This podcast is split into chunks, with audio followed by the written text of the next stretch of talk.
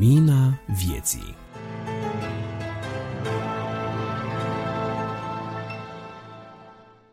Bine v-am regăsit, dragi prieteni, la un nou episod al podcastului Lumina vieții. Lumina vieții este o revistă audio editată, publicată de Asociația Creștinilor Nevăzători Pro Lumina, apare lunar și este livrată pe platformele de podcast. Înainte de a vă ura audiție plăcută și folositoare, dați-mi voie să trec rapid în revistă misiunea noastră și colectivul de autori. Misiunea noastră, pe care probabil o auziți la începutul fiecărei ediții de revistă, este aceea de a-i ajuta pe oameni să îl cunoască pe Dumnezeu, să se apropie de El și să intre într-o relație personală cu Mântuitorul lor, prin Scriptură, prin părtășie frățească, prin cunoașterea Scripturii, printr-o relație vie și autentică cu Dumnezeu. Nu ne angajăm în dispute interconfesionale, mai degrabă vrem să îi sprijinim, să ajutăm pe cei care au fost răniți, afectați de disputele religioase, să ajutăm să găsească în Scriptură dreptarul învățăturii sănătoase. Și la ediția aceasta a podcastului au participat în mare parte cei pe care de acum îi cunoașteți foarte bine, subsemnatul Adi Tămășan, George Iordan, Grigore Frișan, Bogdan Suciu, Florin Scrob, pastorul Daniel Cocar și Marius Motora, soția dânsului Carmen Motora, Dumitru Tudorache, Maria Chivulescu, Cristi Simion, Nicu Turcu este producătorul jingle-urilor de rubrică și acestora se alătură și cei care, prin bunăvoința lor, ne-au facilitat împrumutul unor materiale audio preluate de la Radio Vocea Evangheliei sau Alfa Omega T V. Vă doresc o audiție plăcută și folositoare, așa cum menționam și ceva mai devreme.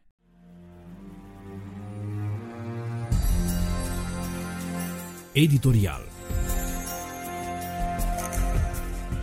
Bun găsit, dragi ascultători, la microfon George Iordan. În ediția aceasta, la editorial, am ales ca titlul următorul gând: ales să fii iubit de Dumnezeu. Pentru aceasta vom citi din Evanghelia după Luca, de la capitolul unu, chiar de, chiar de la început. Fiindcă mulți s-au apucat să alcătuiască o istorisire amănunțită despre lucrurile care s-au petrecut printre noi, după cum ni le-a încredințat cei ce le-au văzut cu ochii lor de la început, au ajuns slujitori ai cuvântului. Am ajuns și eu cu cale, prea alesule Teofile, după ce am făcut cercetări cu deamăruntul asupra tuturor lucrurilor de la obârșia lor, să ți le scriu în șir unele după altele, ca să poți cunoaște astfel temeinicia învățăturilor pe care le-ai primit prin viu grai. M-au impresionat câteva expresii de aici, din textul acesta pe care l-am citit. Știm că Evanghelia aceasta este scrisă de doctorul Luca, un uh, ucenic pe care îl cunoșteau toți apostolii și a mers cu câțiva dintre ei, menționat în uh, Faptele Apostolilor și în alte epistole. Dar ce aș vrea să atrag atenția în uh, ceea ce am citit aici este această expresie, prea alesule Teofile. Deci că a scris și el, după cum am găsit și eu cu cale, prea alesule Teofile, după ce am făcut cercetări cu deamănuntul asupra acestor lucruri de la obârșia lor.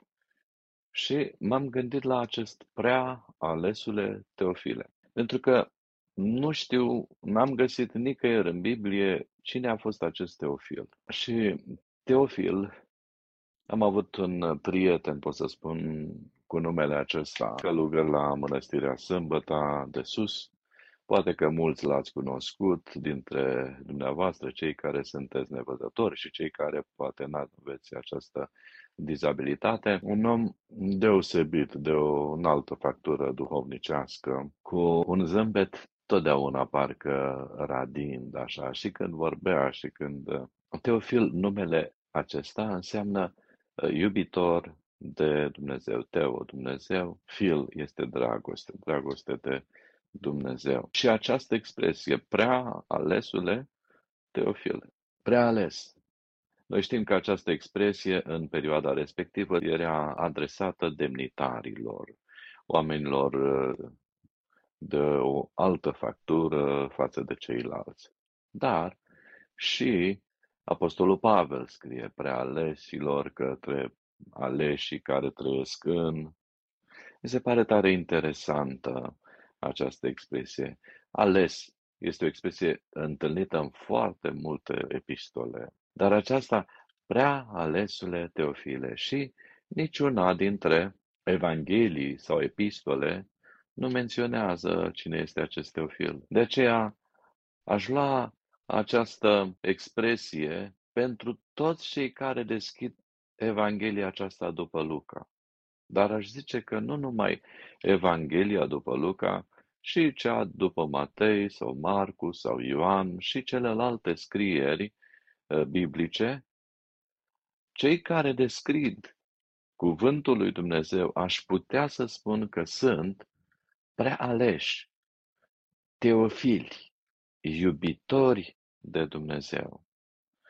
Toți cei care deschidem cuvântul lui Dumnezeu am putea să ne socotim incluși în această categorie de oameni, aleși într-un mod special, ca să ne apropiem de Cel pe care îl îndrăgim, de Dumnezeu. De aceea mi s-a părut tare, tare plăcută expresia. Și de ce nu mi-ar fi adresată mie? Și chiar și dumneavoastră care citiți cuvântul lui Dumnezeu sau care doriți să-l deschideți de aici înainte, socotindu-vă oameni puși deoparte, într-un mod special cei care doriți să vă apropiați de Dumnezeu, și cu acest titlu de Teofil. Aș face din nou legătura cu acest călugăr. Numele lui nu era Teofil.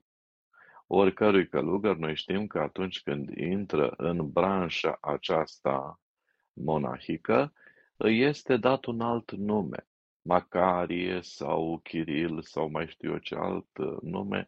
E bine, acestui om, pentru că el a vrut să intre în slujirea aceasta de la vârsta de doisprezece ani. I s-a dat numele acesta de Teofil. Teofil. Mi-a plăcut numele acesta, e un nume tare frumos. Acum, noi știm că sunt așa de mulți, așa de mulți oameni pe care noi alegem, sau noi facem tot felul de alegeri în, în lumea aceasta. Tot felul de alegeri facem. Alegem călțăminte după textură, după costuri, după culoare. Ba chiar pe cei care sunt puși în anumite funcții, îi alegem după criterii de pregătire, după diplome, după activitățile pe care ei le fac, după cât de înalți sunt, după cât de scunzi sunt și tot așa. Deci sunt aleși după anumite criterii pentru a îndeplini anumite funcții în sport, în ce știu eu ce. Bun, sunt așa de mulți. După avere sunt alegeri, așa-i? După tot felul de criterii de genul acesta. Ni se prezintă în media lucruri frumoase despre persoane, dar ni se ascund anumite lucruri pe care ei le-au făcut, că au caziere, că n-au caziere. În guvern, știm că în primării nu se mai ține cont acum dacă ai avut ceva, vreo problemă cu cineva, că ai fost arestat sau că n-ai fost arestat, că ai avut dosar sau că aș putea zice că chiar mai degrabă ești ales în funcție de, de, de asta, ca să fii vulnerabil, coruptibil pentru orice lucru la care ar trebui să îl faci și să poți fi forțat să-l faci, și atunci sub anumite presiuni ei sunt propuși pentru anumite lucruri și anumite funcții. Dar nu asta este, pentru că oamenii știu, oamenii știu să își ferească, să își pună în evidență calitățile, ba chiar Am înțeles că au fost mulți oameni care au știut să ocolească adevărul chiar sub detectorul de minciuni. Își controlează bătăile inimii și emoțiile atât de bine că electrozii care sunt puși să înregistreze cardiacul și tot ce este acolo, câmpul acela este păcălit de către unii care știu să facă lucrul acesta, să inducă, să mintă, să creeze tot felul de lucruri care vor ei să le obțină. În schimb, în Evanghelia aceasta mi-a plăcut expresia și îmi place. Prea alesule Teofile. Dragii mei, aș vrea să ne simțim și noi într-un fel aleși de Dumnezeu. Este așa de important să știm lucrul acesta și mi-aduc aminte de o istorioară pe care am citit-o poate mai de mult cu privire la un copilaj care a intrat într-o prăvălie și a spus stăpânului de acolo, proprietarului care vindea, și a zis: vreau și eu, văzut anunțul că aveți cățeluși de vânzare. Și proprietarul a zis: da, da, din păcate nu mai am decât unul singur. Vreau să mi-l aduce să-l văd. Și l-a adus și spune: știți, acesta are un preț mai mic. Copilul zice: da, de ce? Pentru că are un defect la picior. Uite, îmi dai mai puțin pe el. Întrebat cât costă, ceilalți normali, și a zis: nu-i drept să-l vindeți cu mai puțin. Este și el tot cățeluș. Ce da, dar are acest defect. Ce parcă nici nu ți l-aș da pe bani. Și îl întreabă: dar tu de ce vrei să cumperi cățelușul ăsta cu probleme? Toți l-au ocolit. Și băiețelul a ridicat pantalonașul așa sus de pe un picior și a arătat că avea și el o problemă la picior. Pune banii pe teșghea. Când a văzut proprietarul, a zis să nu mai vorbim despre bani. El a zis: nu se poate. A luat cățelușul în brațe și a spus: știți, și acesta merită același preț. Și a plecat cu cățelușul în brațe fericit. Dumnezeu a plătit același preț pentru oricine. Orice om de pe fața pământului, indiferent de culoare, indiferent de rasă, de înălțime, indiferent de greutatea lui și mai ales indiferent de cât de păcătos este el, a plătit același preț pe Domnul Iisus Hristos, care a venit pe pământul acesta să moară și încă o moarte grozavă, moarte de cruce. Oricine murea pe cruce, pe lemnul acela blestemat, el însuși devenea blestemat. Și mă gândesc că a primit blestemul păcatelor mele, păcatelor noastre, ale fiecăruia dintre noi, ca noi, prin credința în el, să putem deveni binecuvântații aleși de Dumnezeu la o viață teofilică sau la o viață de dragoste. Uitați-vă, îmi place un verset, un verset în Efeseni, în el, este E cu E mare acolo, se referă la Domnul Iisus Hristos. Ați fost aleși înainte de întemeierea lumii ca să fiți sfinți și fără prihană după dragostea lui. Într-o altă traducere sună așa: aleși să fiți sfinți și fără prihană la dragostea lui Dumnezeu. Este atât de frumos lucrul acesta, să știi că ești predestinat cumva la dragoste, dar ce este foarte interesant aici, că este numai în el, adică în Hristos. Dumnezeu s-a gândit la forma de alegere pentru noi, pentru că știa că noi o să păcătuim toți. Toți vom păcătui. Și a plătit același preț pe Domnul Iisus Hristos, ca oricine dintre noi, cunoscându-ne vina păcătoasă, prin el, prin Domnul Iisus Hristos, avem parte de prețul acesta pe care l-a plătit pentru noi. Iar noi, cei care am înțeles că suntem păcătoși, să ne smerim, să ne pocăim, să avem credință în jertfa lui, în sângele de la Calvar, și să intrăm în dragostea aceasta pe care el ne-a ales-o, să fim și noi oameni ai dragostei. Mi-a plăcut lucrul acesta. Ce ziceți? Dacă am deschide mai des cuvântul lui Dumnezeu, să știm că suntem prea aleși, teofili, iubiți de Dumnezeu, ca să devenim iubitori de Dumnezeu și de aproapele nostru. Dar pentru aceasta trebuie să cunoaștem acea smerenie, recunoscându-ne păcatul, recunoscându-ne vina. În lumea aceasta unde se vorbește despre iubirea sinelui, despre sinele nostru și mai mult despre el și despre tot felul de terapii, și nu se vorbește despre dragostea lui Dumnezeu și aproapele, despre păcat, despre modul în care eu sunt ales de Dumnezeu să iubesc. Aș vrea să știm cu toții, ori de câte ori deschidem cuvântul lui Dumnezeu, noi suntem aceia care Dumnezeu ne vede prea aleși, demnitari, chemați la dragoste. Dumnezeu să vă binecuvânteze, să vă dea harul acesta, să ne putem ruga împreună, să putem deschide cuvântul lui Dumnezeu, știind că suntem acei aleși de Dumnezeu la dragoste, teofilii Domnului. Domnul să vă binecuvânteze la aceasta. Amin.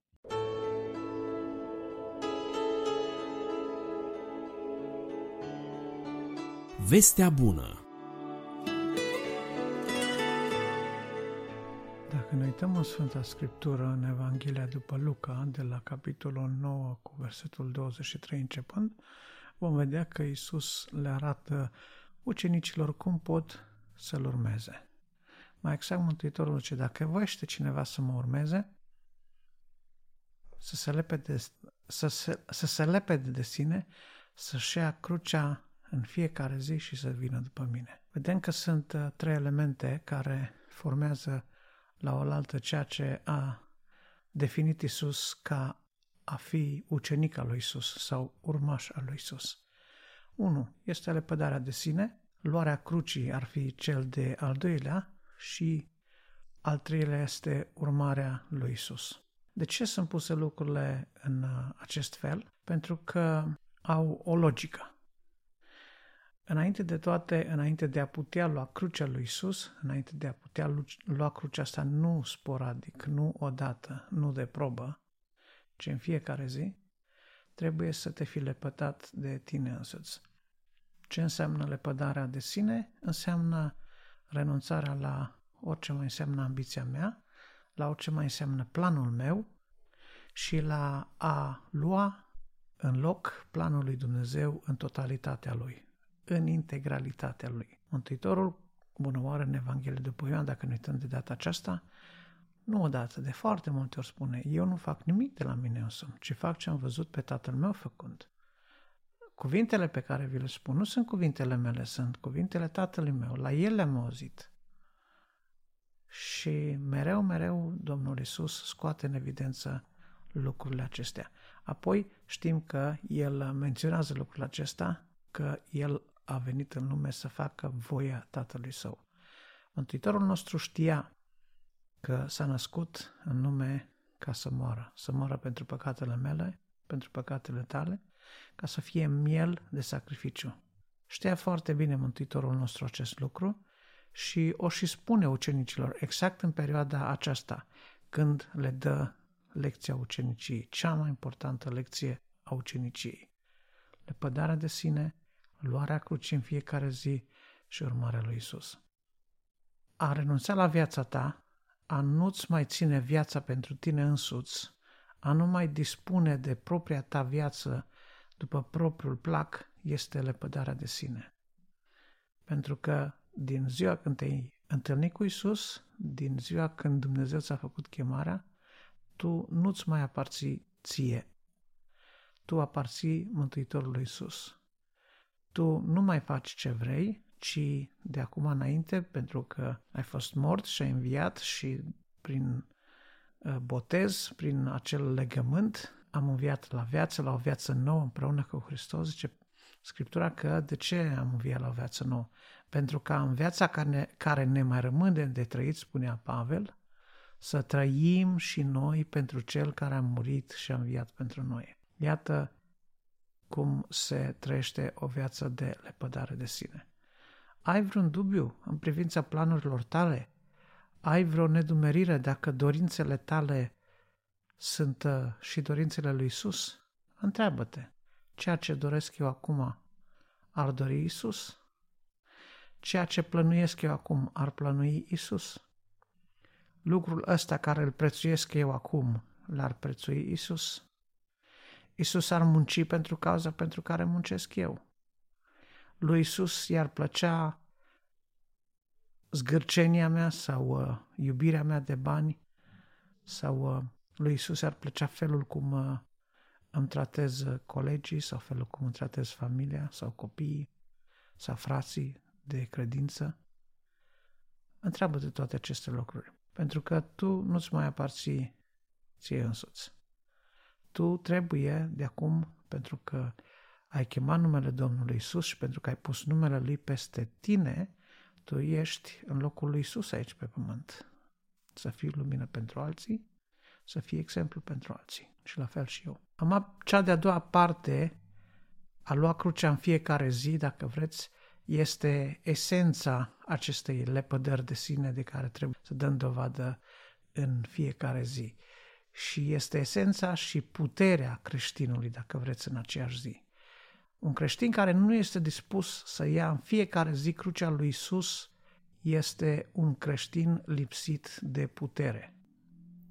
Cei din jurul vedeau un Iisus biciuit, un Iisus însângerat, încoronat cu spini, prăpușindu-se sub o cruce grea de lemn pe care pentru puțină vreme avea să o poarte Simon de, din Cirene în locul său. Însă atunci când ei credeau că este frânt și când îl huleau și strigau, mântuiește-te pe tine însuți dacă, dacă tot ești Fiul lui Dumnezeu. Dă-te jos de pe cruce. Atunci Iisus era mai tare ca oricând. Atunci puterea Lui de a face voia lui Dumnezeu era în apogeul ei. Era în cel mai sublim mod desfășurată puterea lui Dumnezeu în acea slăbiciune pe care oamenii o vedeau. De ce s-a întâmplat lucrul ăsta? Domnul Iisus știa aceste lucruri, știa care să sufere. Le-a spus în prealabil ucenicilor care să fie dat în mâinile celor mai de seamă, care să sufere mult și care vor da la moarte și că îl vor răstigni. A știut Domnul nostru Iisus. Domnul Iisus nu a încheiat masa de Paște cu cel de-al patrulea pahar pentru că El știa că de acum El avea să fie mielul de Paște. N-a avut un, o miel de Paște în Joia Mare când Iisus a sărbătorit cu ei Paștele, cina cea de taină, pentru că El însuși era mielul lui Dumnezeu. Știa Domnul Iisus în ziua aceea și noaptea aceea și cu mult înainte și în vinerea aceea când a trebuit să sufere batjocurile în casa marilor preoți și să fie târât prin fața lui Pilat și a lui Irod. Și atunci Iisus știa că El este miel, miel bun de dus la junghiere să fie jertfă. Știa ce l-așteaptă la cruce și totuși s-a purtat ca un împărat. Și tot, totuși nu și-a uitat menirea pentru care a venit în lumea aceasta. El a venit să biruiască puterea asupra morții, asupra păcatului. Și în clipa când Irod îl întreabă, Pilat îl întreabă, ești tu împăratul iudeilor? Sau dacă nu un împărat, tot ești. Da, îi zice Domnul Iisus, eu pentru aceea m-am născut să fiu împărat. Cine îi înstare și cine poartă și acceptă crucea lui Iisus în fiecare zi, are o atitudine de împărat, are nu o atitudine, are o inimă, o minte, are un mindset, cum se spune astăzi, de învingător. De ce? Pentru că el știe că exact ce face astăzi, aici și acum, este ceea ce Dumnezeu vrea să facă cu el și prin el. El știe că nu e nici cu un pas, nici la stânga, nici la dreapta de voia lui Dumnezeu. Să trăiești în fiecare zi ca și cum acea zi ar fi ultima, ca și cum la sfârșitul zilei te așteaptă o cruce și moartea, este cel mai alert și cel mai productiv și cel mai determinant mod, cel mai motivant mod de a-ți trăi viața. Dacă crezi că a urma pe pe Iisus și dacă crezi că a lua crucea lui Iisus înseamnă uh, suferință de dragul suferinței, că înseamnă empilare, că înseamnă anulare, că înseamnă anihilare, nici pe departe. Nici pe departe. Domnul Iisus Hristos s-a dus la cruce, a murit pe cruce și spune Scriptura că a treia zi a înviat. Și prin faptul că El a înviat, această garanție o avem și noi că dacă îi vom lua crucea în fiecare zi și vom fi ori de câte ori gata să murim pe cruce împreună cu El, să ne facem una cu moartea Lui, cum zicea Apostolul Pavel, Domnul Dumnezeul nostru ne garantează că va fi o zi a învierii pentru fiecare din noi. Asta e vestea bună pe care vreau să vă aduc. Dacă alege de bună voia ta să nu-ți mai ții viața în propriile mâini, să o închini total lui Iisus, să te lepezi total de tine, să-i dai toată viața ta cu tot ce aparține lui Iisus, să-L urmezi pe El, luându-ți crucea în fiecare zi. A lua crucea înseamnă no chance, înseamnă suferință în mod, în mod clar, înseamnă rușine, rușinea de a fi umilit, nedreptățit. Mântuitorul a fost umilit, El a fost profet, El a fost Fiul lui Dumnezeu, a fost Mesia, Fiul lui David, Cel care altădată îi vindeca pe străzile Ierusalimului, care umbla din cetate în cetate și îi elibera de demoni, Cel care le vindeca copiii, Cel care le-a înmulțit pâinea și le-a înviat morții. De data aceasta era cu o cruce, era bonjocorit, era tratat ca ultimul tâlhar și spune Scriptura că El nu și-a deschis gura ca un miel înaintea celui ce-l duce la măcelărie. Așa nu și-a deschis gura. Și atitudinea sa față de cruce și felul cum s-a comportat în fața acestei suferințe unice din ziua sa de apogeu a avut așa un mare impact asupra sutașului care, spune Scriptura, că l-a văzut cum moare, a spus cu adevărat acesta era Fiul lui Dumnezeu. El a crezut că Fiul lui Dumnezeu a murit. Probabil îl socotea pe Iisus un fel de semizeu. Ceva similar cu semizeii din cultura greacă. Dar Iisus era mai mult decât atât. Iisus era Fiul lui Dumnezeu și este Fiul lui Dumnezeu și este viu și a înviat și este viu și rămâne viu în vecii vecilor și prin învierea Lui ne garantează și nouă înviere și viață. Prin învierea Lui noi am venit la viață. De aceea a urma crucea lui Iisus, dacă vreți, a ne lua crucea în fiecare zi, înseamnă a trăi și a ne face părtași la această lucrare minunată a Mântuitorului, la această lucrare apoteotică de care Iisus a fost în stare în ziua când a trebuit să își poarte crucea. El a purtat-o o zi, nu știu cum a prefigurat-o, nu știu cum a imaginat-o, nu știu dacă a văzut-o prin Duhul întâmplându-se aievea. Scriptura nu ne spune lucrul ăsta. Și poate că nici nu trebuie să facem vreo speculație în direcția asta. Dar, în mod sigur, Iisus a vrut ca ziua crucii sale să fie o zi memorabilă, o zi etalon, o zi de care să ne aducem aminte în fiecare zi. De aceea, și Apostolul Pavel, când începe epistola către Corinteni, spune că n-am vrut să știu nimic între voi altceva, n-am vrut partide, n-am vrut discuții, n-am avut, n-am vrut să fie un tur de forță a filozofiei în biserica voastră, ci am vrut să-L știu pe Hristos și pe El răstignit. De ce? Pentru că atunci când ai în fața ta imaginea unui Crist răstignit, îți aduce aminte ce fel de viață a dus Iisus. Îți aduce aminte că El a fost gata zi de zi de zi de zi să facă numai voia lui Dumnezeu și să vorbească numai cuvintele lui Dumnezeu și să fie exclusiv în planul lui Dumnezeu, abandonându-se pe sine în totalitate Tatălui Său, voii Tatălui Său și iubirii de oameni de care a dat dovadă. Atunci când acolo, în, în timpul acelui eveniment petrecut cândva în eternitate pe care îl descrie Apocalipsa, când vorbește de acea carte cu șapte peceți. Acolo s-a luat o hotărâre. Cine este vrednic să ia cartea, să-i rupă pecețele, să citească ce este scris? Și Spune Scriptura că Ioan a plâns când a văzut că nimeni nu era vrednic. Dar un înger la un moment dat nu plânge. Mielul din seminția lui David a biruit. El a luat cartea și i-a rupt pe cețile. El este cel care primul a zis, iată, Tată, în sulul cărții este scris despre mine, trimite-mă, vin să fac voia ta. Și de aceea a venit Iisus pe pământ. Crezi că e o absurditate dacă te gândești la viața pe care o ai tu pe pământ? Crezi că e o absurditate să consideri că viața ta este de fapt destinată să faci voia lui Dumnezeu? Viața ta, destinul vieții tale nu este acela de a fi fericit. Nu e acela de a lăsa ceva în urma ta pentru istorie sau pentru familie sau pentru urmași. Destinul vieții tale nu este să lași avere pentru copiii tăi sau pentru nepoții tăi.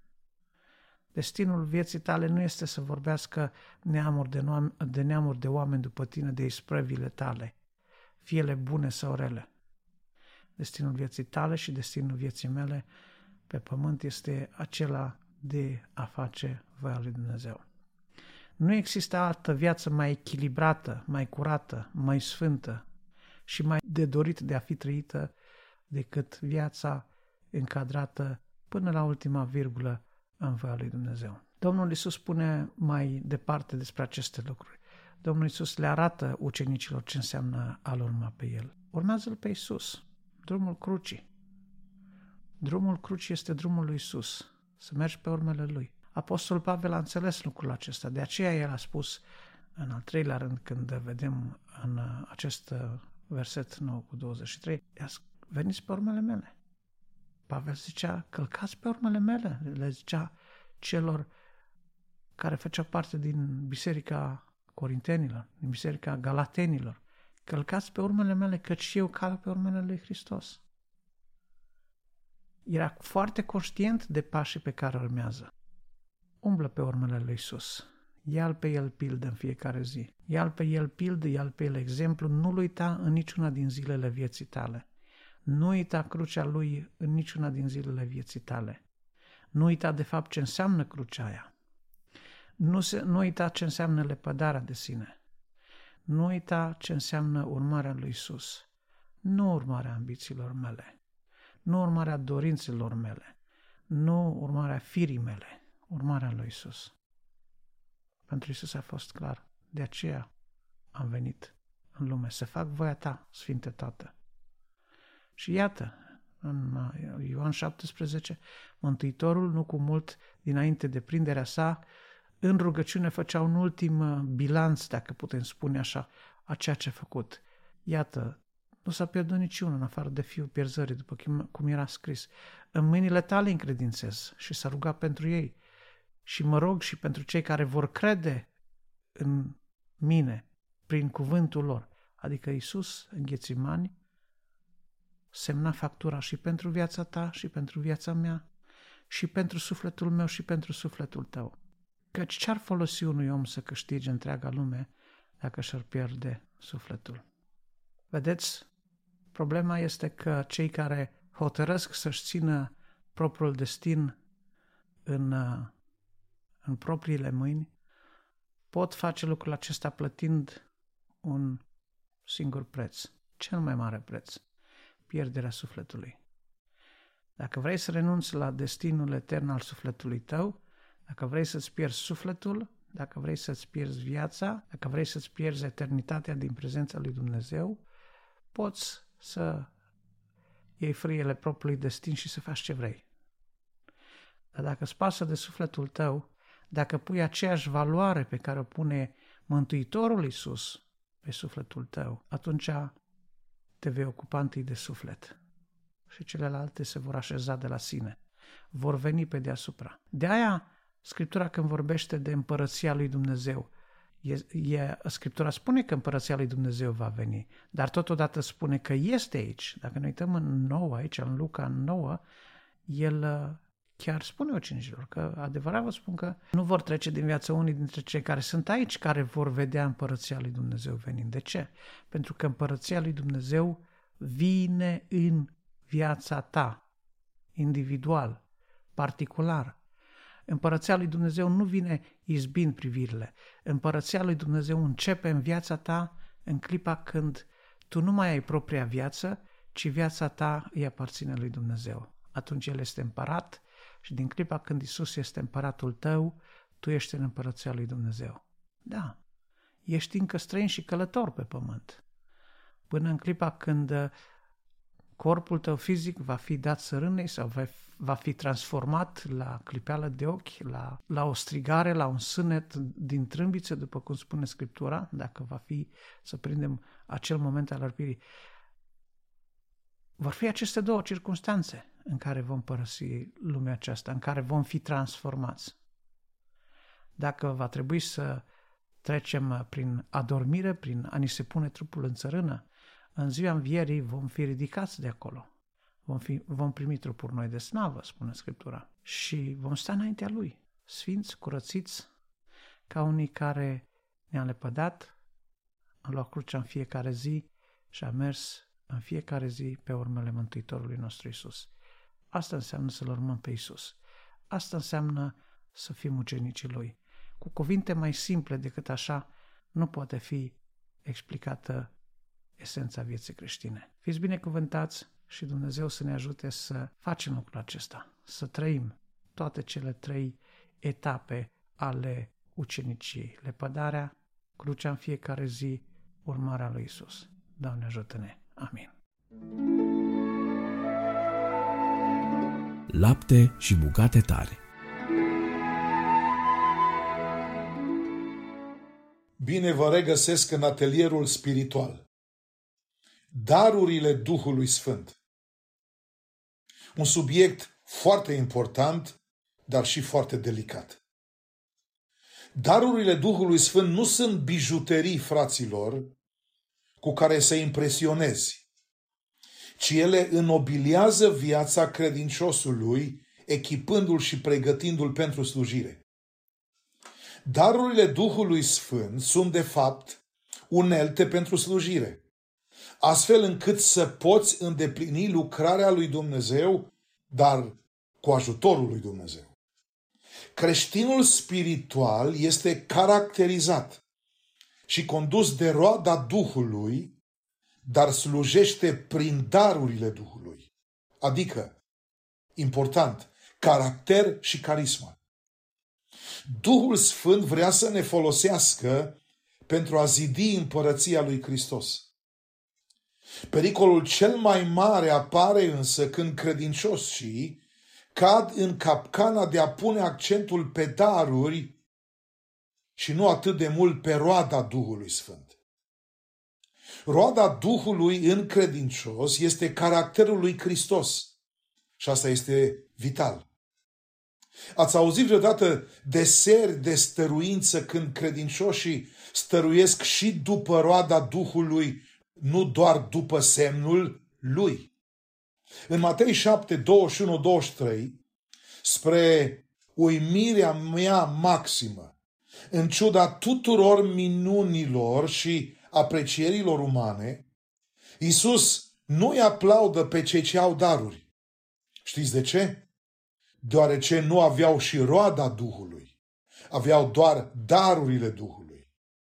La final, Domnul îi cunoaște nu pe cei ce au făcut minuni în numele Său, ci îi cunoaște pe cei ce au avut roadă în numele Său, adică îi cunoaște pe cei ce au caracterul Său. Roada este principală. Darurile sunt și ele foarte importante, dar uneori pot fi și păcălitoare dacă nu sunt însoțite de roada Duhului. Destul de mulți oameni astăzi vor să se folosească de Duhul Sfânt pentru a impresiona sau pentru a-și mări lucrarea și faima. Ei însă abuzează de darurile duhovnicești și îi păcălesc pe cei naivi. Iisus, fraților, nu ne dă darurile Duhului să ne dăm mari cu ele, ci să-i slujim pe alții cu ele. Tu însă concentrează-te pe a lucra pentru Domnul cu darurile și talentele de care deja dispui. Caută-ți un loc în biserică unde să slujești, nu o platformă de pe care să strălucești. Te rog să nu cumva să uiți că Dumnezeu este interesat de roada spirituală, nu de aiureli și fake-uri religioase. O viață plăcută și acceptată și aplaudată de Isus și care va trece testul judecății are atât caracter cât și carismă, caracter cât și putere. Fă ceea ce-ți vine natural să faci, slujește, iar Duhul Sfânt va adăuga super la naturalul tău și vei ajunge să faci ceea ce este supranatural.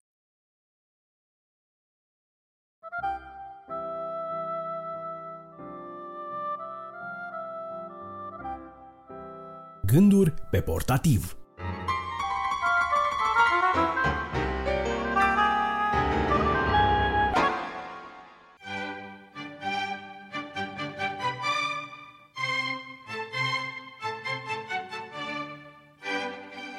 Dicționar muzical.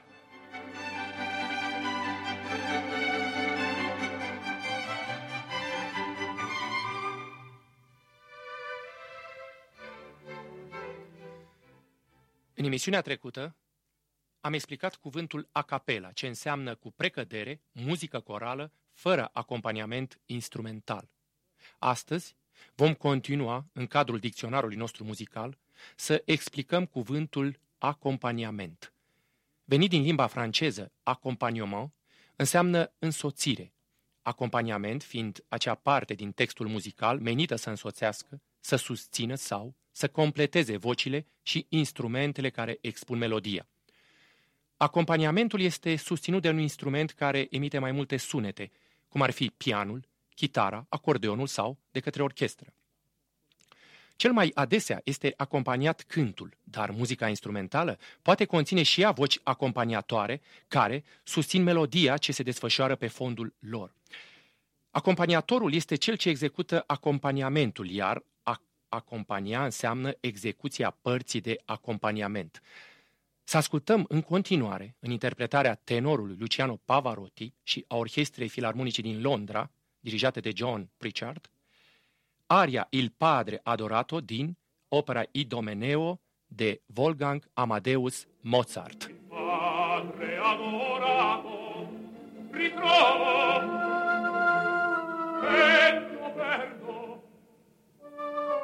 E lo perdo,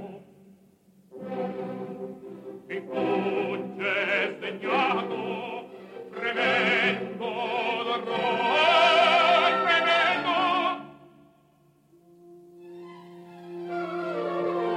tremendo d'orror. Puri di legre lei di gioia e d'amore,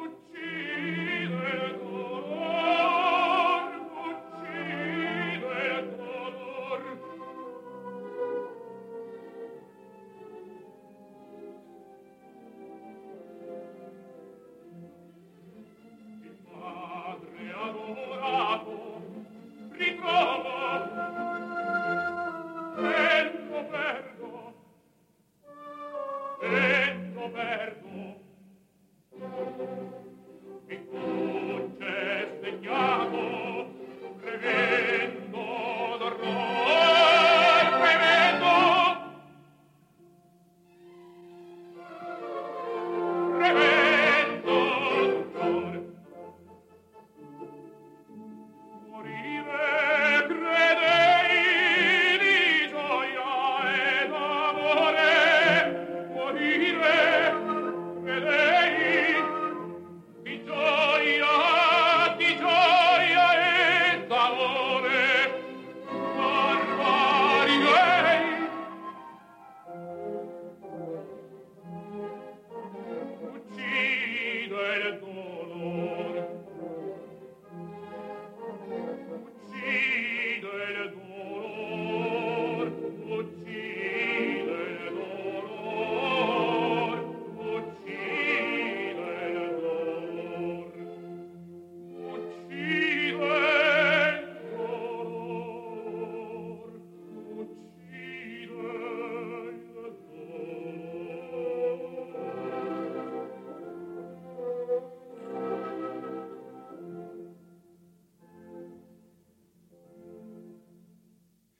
În continuare vom asculta, în interpretarea Orchestrei Regale din Londra, dirijată de Malcolm Sargent, la pian Maura Limpani, primul moment, Moderato, din concertul numărul doi pentru pian și orchestră de Rachmaninov.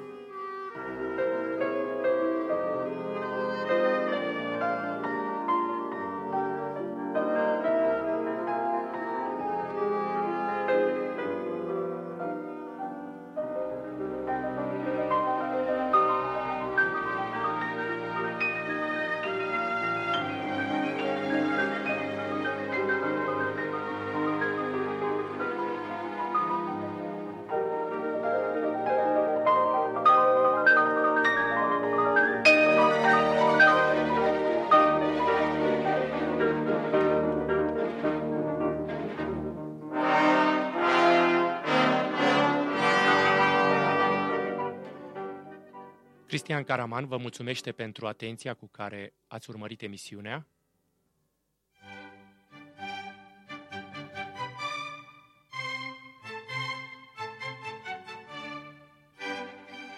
Dicționar muzical.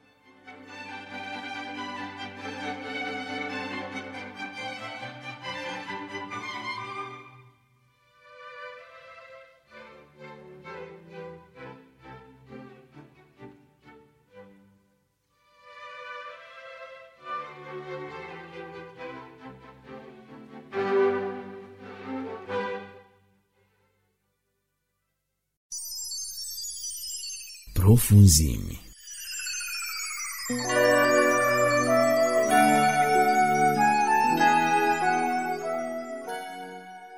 Bun găsit, dragi ascultători! La microfon, Cristi Simion. Suntem în cadrul rubricii Profunzim. Avem o meditație de Carmen Motora, o poezie recitată de Marius Motora și o altă poezie recitată de Estera Bălan. Haideți să ascultăm spre slava lui Dumnezeu!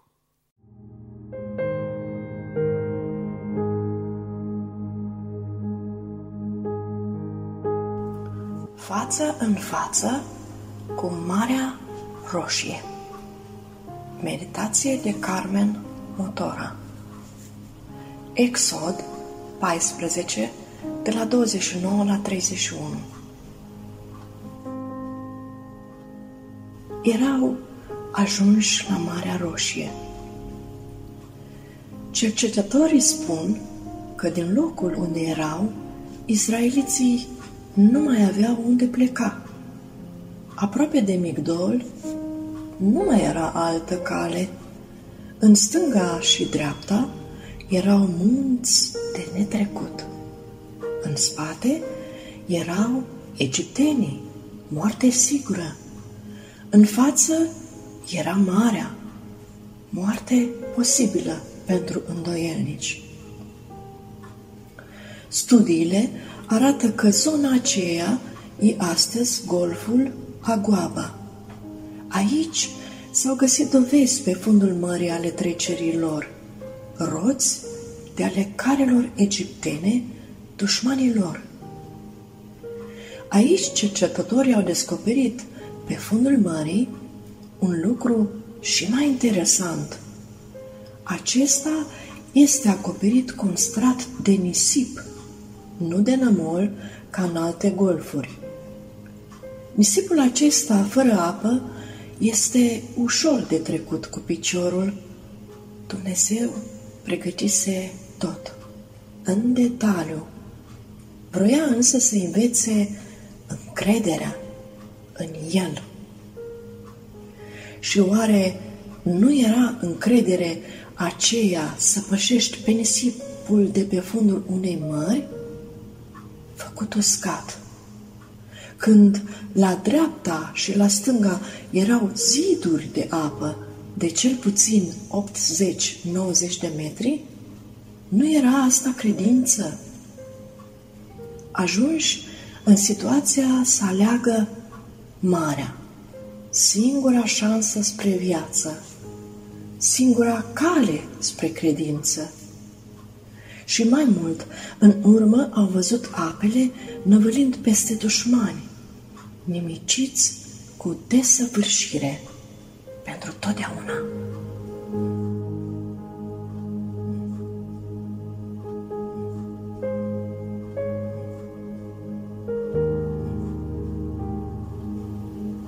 Uneori ajung ca și tine în fața Mării Roșii, imposibil de trecut, și totuși singura cale, singura, spre viață, spre credință.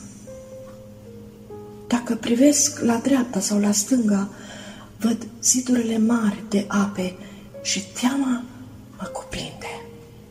Aleg, ca și tine, înainte. Pe urmele noastre sunt egiptenii, dar să știi că împăratul le va îngreuna mersul, vor pierde roți și carele lor împreună cu ei vor fi acoperiți de apele învolburate. Marea nu e un obstacol pentru mine, nici pentru tine. Când ne încredem în Dumnezeu, marea e doar binecuvântare pentru noi și blestem pentru dușmanii noștri.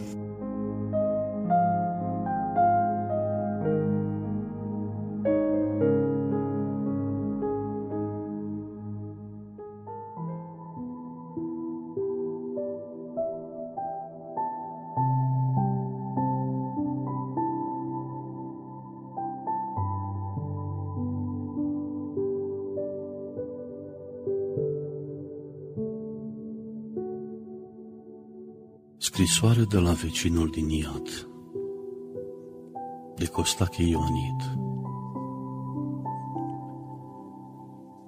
Mi-ai fost vecin și cum se cade, nu ne-am certat, nu ne-am urât, mi-ai fost prieten, chiar și frate, de ce n-ai spus că sunt pierdut?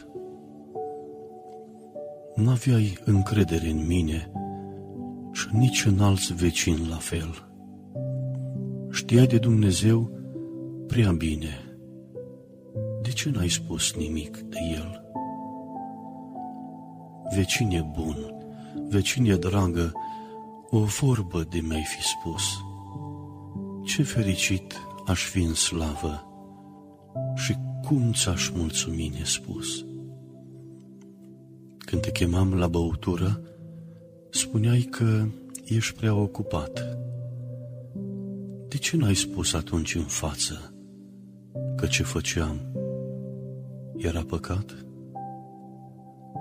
Dar vai, ai stat pe aceeași stradă și mă știai că-s păcătos. Știai că n-aveam mântuire și din pedeapsă nu m-ai scos. Dacă veneam târziu acasă, dădeai din cap când mă vedeai. Puteam să strig, să cânt, să urlu. Tu tot nimica nu ziceai. Și mă gândeam, vecin ca tine, în toată lumea nu găsești. E bun, simpatic, nu mă ceartă, că așa vecin să tot trăiești. Ai vrut să fiu doar cum se cade, doar respectos și bun vecin. Dar tu mergeai pe calea dreaptă, iar eu pe drumul plin de venin. Acum nimic nu mai pot face. Primesc pedeapsa mea în iad. Dar nu uita că sunt aici, fiindcă tu m-ai lăsat să cad. Spune la toți acum să știe că ești salvat și mântuit. Să nu faci ce mi-ai făcut mie, să ascunzi că ești un pocăit.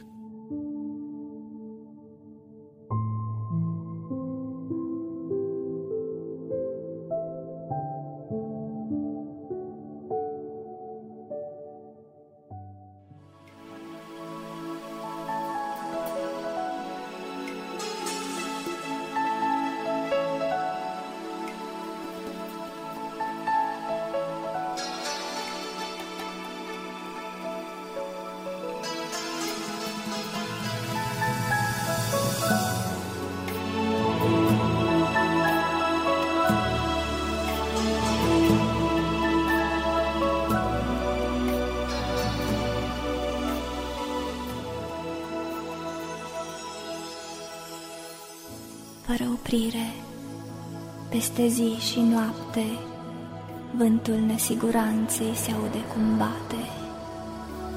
Dar eu adorm și mă scol în pace mereu. Domnul este păstorul meu. Că n-au de ajuns deșartă alergare, gunoaiele planetele scurmă fiecare. Eu ochii către ceruri mi ridic, nu voi duce lipsă de nimic. Sunt prevestiri de moarte ce-or urma, că văile și munții lumii s-or usca. Dar eu simt liniștea frumoaselor livezi, El mă paște în pășuni verzi. Că n-or mai fi izvoare, se mai spune, dar știu că El va face cu mine o minune. Lângă fântâni îmi pregătește tihnă și mă duce la ape de odihnă. Când prea e mare lipsa de iubire și când speranța cade în amorțire, îmi pune în gânduri ruga și în inimă cântecul, îmi înviorează sufletul. Că când drumurile par a fi încurcate, ori prea trecând prin beznă, ori prea urât umblate, spre cer el din făgăduinți îmi face trepte și mă povățuiește pe cărări drepte. Nu pentru că în ceva e vreun merit al meu, din pricina numelui său. Printr-un legământ de iubire ne-am dat întâlnire la intrare în cer în fața porții, chiar dacă ar fi să trec prin valea umbrei morții. Inima mea ascult și bate liniștită, așa cum la început de tine a fost pornită. Zadarnic mă amenință durerea ce vine, nu mă tem de niciun rău, căci tu ești cu mine. Când glasul tău mă învață și drept mă pedepsește, eu simt în brațul tău ceva ce mă iubește. Sufletul meu deloc nu mi se tânguie când toiagul și nuiaua ta mă mângâie. Dușmanii așa de mulți, la fiecare pas, nici chiar acasă nu mai sunt acasă, dar trec cu binecuvântare printre ei. Tu mi-ntinzi masa în fața potrivnicilor mei și văd cum toți se adună să se înfrunte pe locurile cele mai de frunte. Dar eu aștept în pace din partea ta un semn, îmi ungi capul cu un de lemn. Tu îngrijești de mine ca de copilul tău, să-mi fie ce e bine, să nu-mi fie ce e rău. Ce e frumos în ceruri, aici frumos la fel, și paharul meu este plin de dă peste el. Și caut vorbe ca să spun, păstor al meu, cât ești de bun. Și caut cântec pentru a te slăvi, da, fericirea și îndurarea mă vor însoți în toate zilele vieții mele și voi locui în casa Domnului până la sfârșitul zilelor mele. Apoi mă va muta în casa Lui din stele.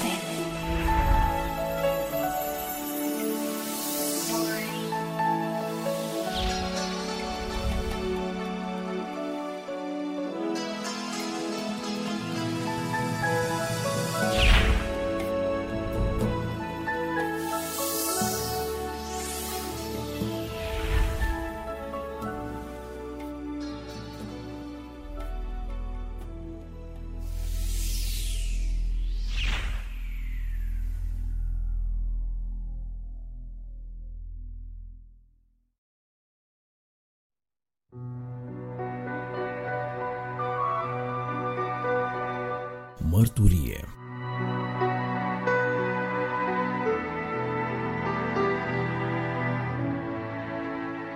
La rubrica Mărturie de astăzi vom asculta pe Marius Motora recitând o poezie scrisă de un frate de-al nostru, un frate care l-a cunoscut pe Domnul Iisus în pușcărie fiind, și din postura de deținut, iată că a început să folosească acest dar pe care Dumnezeu el a dat de a scrie versuri. Puteți asculta mărturia lui în episodul anterior de podcast.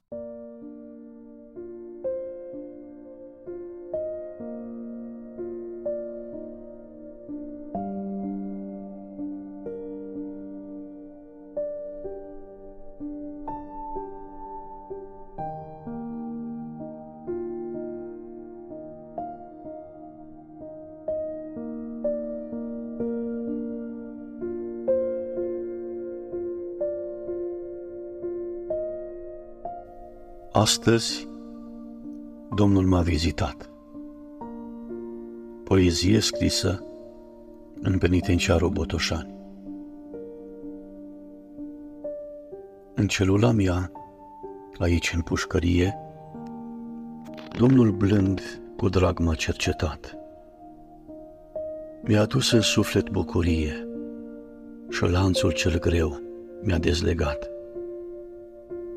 În obez de fier, păcatul m-a adus. în cătușe strâns legat, până a venit Domnul Iisus și șoptind m-a întrebat: nu vrei să fii azi eliberat? Nu vrei tu să scapi din lanțul celui rău? Nu vrei să trăiești cinstit, curat? Nu vrei să fiu eu, fratele tău? Un fior îmi străbătuse trupul, ghemoit, stând trist în patul meu, am simțit cum cel sfânt, Duhul, intrase în sufletul meu și îmi dăduse ochi ca să văd tot trecutul meu păcătos și murdar, un trecut ca un prăpăd. Apoi Domnul, cu un ștergar, lacrimile îmi șterse și mi-a spus: nu mai plânge, ci să salți de bucurie că am venit azi pe la tine și ți-am adus în dar eliberare și mântuire. Mă primești în casa ta? Am venit doar cu vești bune. Vrei să stăm la masa ta și să asculți ce am a-ți spune? Doamne, asta nu e casa mea. Asta este o închisoare. Cum, chiar tu, din slava ta, mi-ai adus aici lumină, soare? Ai venit în iadul ăsta întunecat, unde toate duhurile rele ne înrobesc și își fac de cap și ne țin între zăbrele? Da, pentru tine am venit, în celula ta, la căpătăiul tău, căci pe cruce eu și pentru tine am murit. Vreau ca și sufletul tău să fie salvat.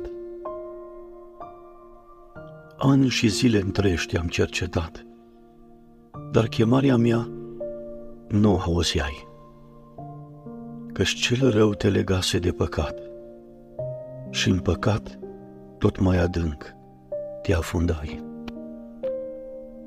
Dar eu tot priveam spre tine și plângeam de mila ta, te vedeam și în rugăciune și îți cunoșteam și inima. Pentru plânsul tău în rugăciune, pentru lacrimile de căință, am venit eu azi la tine, să te chem din nou la pocăință. Dacă azi te-ai hotărât să-mi deschizi și să mă primești, să lași totul în trecut și să mă urmezi, eu ți-am pregătit un loc în rai. Tu trebuie doar să crezi. Nu vreau decât inima ta să-mi dai și apoi cu drag să mă urmezi. Azi cerul e în sărbătoare pentru tine, dragul meu. Cântă-i Domnului cântare, că a salvat sufletul tău. Ești liber chiar și aici în închisoare. De păcat, Domnul te-a eliberat. Tot cerul e în sărbătoare pentru tine, pentru că ești salvat.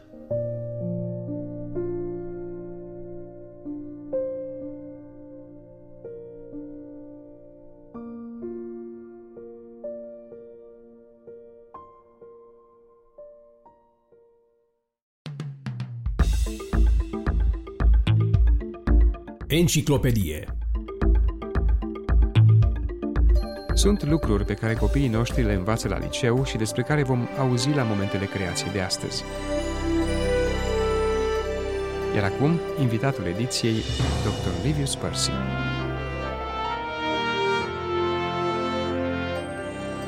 Auzim deseori în zilele noastre că niciun om de știință nu este creaționist, deoarece știința contrazice creația. Adevărul este că majoritatea fondatorilor diferitelor discipline ale științei moderne au fost creaționiști, la fel cum sunt și mulți oameni de știință contemporani. Unul din cei mai faimoși oameni de știință ai tuturor timpurilor a fost Robert Boyle. El a trăit la sfârșitul secolului al șaptesprezecelea și a făcut lucrări de pionierat, atât în chimie cât și în fizică. Probabil că sunteți familiar cu legea lui Boyle, care stabilește o relație între presiune, temperatură și volumul gazului. Legea lui Boyle este studiată astăzi de fiecare elev de liceu. Boyle a fost un creștin devotat. El a contribuit cu sume foarte mari de bani la traducerea Bibliei în limbi în care nu era tradusă încă.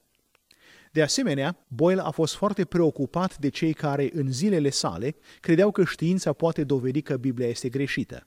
Acești oameni au fost precursorii evoluționiștilor moderni. Pentru a combate această idee în știință, Boyle, împreună cu alții, a înființat Societatea Regală din Londra, ca una dintre cele mai vechi organizații creaționiste moderne. Prin testamentul său, el a finanțat celebrele prelegeri Boyle, care erau menite să ofere puncte de vedere științifice care susțin adevărul Bibliei. Robert Boyle a afirmat că știința este o lucrare religioasă, al cărei rol este să învețe mai mult despre lucrarea Creatorului.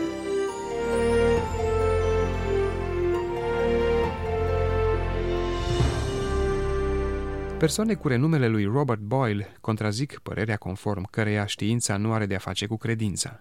Mai multe însă despre oameni de științe creaționiști cu renume mondial veți auzi în următorul episod al Momentelor Creației, care a fost motivația cercetărilor științifice ale lui James Maxwell. Aflați răspunsul la Momentele Creației de astăzi. Iar acum, invitatul emisiunii, doctor Livius Percy.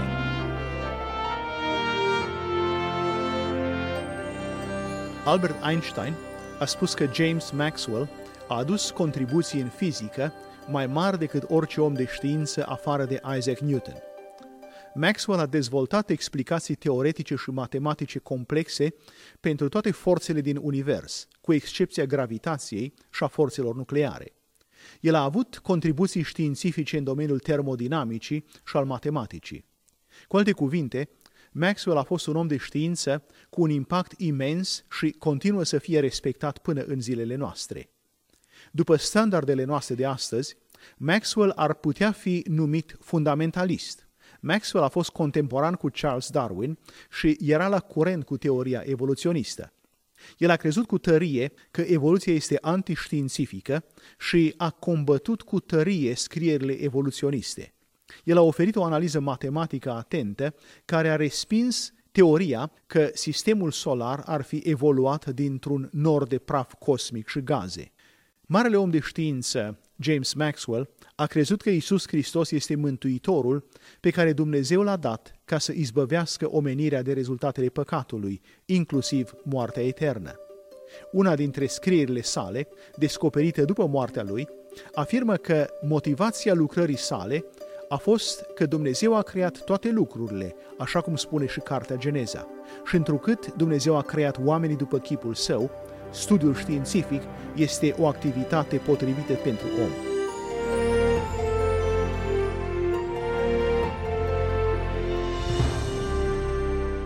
Emisiunea Momentele Creației se încheie aici. Fiți însă alături de noi și la următoarea întâlnire care proclamă evidențe ale adevărului lui Dumnezeu. Sunt Radu Mureșan, la revedere! Documentar.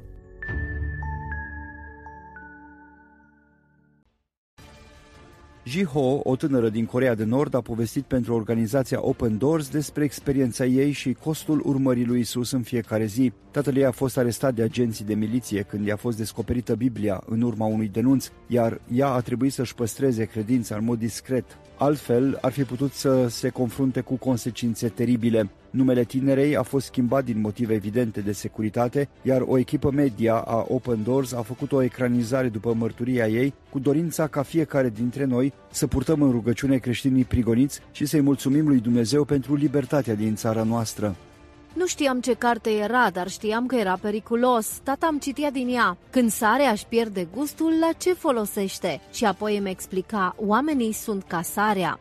Într-o zi, tocmai venisem acasă de la școală când miliția a venit la noi acasă. Eram prea mică să înțeleg de ce a fost arestat din cauza unei cărți, dar știam atunci când miliția i-a găsit cartea că nu-mi voi mai vedea tatăl niciodată. Am suferit mult, dar pe măsură ce creșteam, durerea pierderii tatălui meu a devenit mai slabă pentru că aveam preocupări mai urgente, cum ar fi ce să mănânc.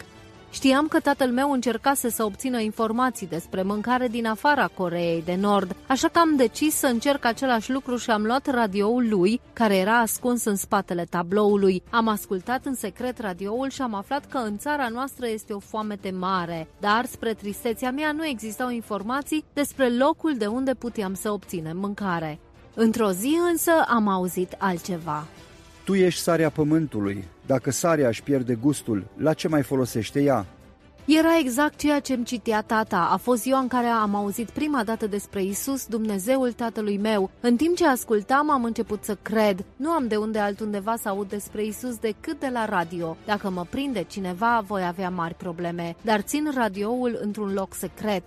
Nu știu ce-mi rezervă viitorul, aș putea muri de foame ca mulți alții sau aș putea fi arestată ca tatăl meu, dar am o rază de lumină și o nădejde. Lucrurile sunt cumplit de grele în Coreea de Nord, dar Dumnezeu îmi oferă atât de multă speranță. Nu știu dacă sunt singura creștină din Coreea de Nord, nu mai cunosc pe nimeni. Tot ce știu este că îl iubesc pe Isus. Vreau să le spun și altora despre Isus, dar trebuie să o fac cu mare grijă. Chiar dacă a-l urma pe Isus este atât de periculos, merită riscul.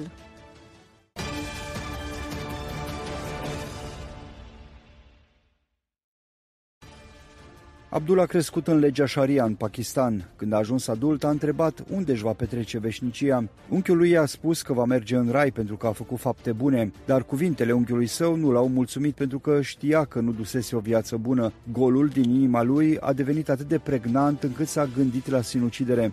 Avea un prieten creștin cu care a început să-și împărtășească gândurile. Acela i-a oferit în ascuns o Biblie, dar n-a avut timp să explice prea multe. Citind singur Biblia, a înțeles cine este Isus, așa cum este prezentat în Evanghelii. Era diferit de ceea ce învățase la moschee. A crezut că familia lui îl va înțelege și le-a povestit că el crede mai mult Biblia decât Coranul. Familia lui s-a înfuriat pe el. Unchiul lui a jurat că dacă nu pleacă chiar atunci din casa lui, îl va omorî cu propriile lui mâini. A fugit și, ca să nu-l găsească, s-a ascuns pe acoperișul casei lui. Toată noaptea familia lui l-a căutat pe străzi. Spre dimineață a fugit din localitatea lui într-un orășel de la granița Pakistanului. Acolo a găsit o comunitate mică de creștini clandestini care l-au ajutat să găsească de lucru și o mică locuință unde să stea. Ei sunt acum noua lui familie. Prin intermediul organizației Vocea Martirilor, el ne cere să purtăm creștinii din Pakistan în rugăciune.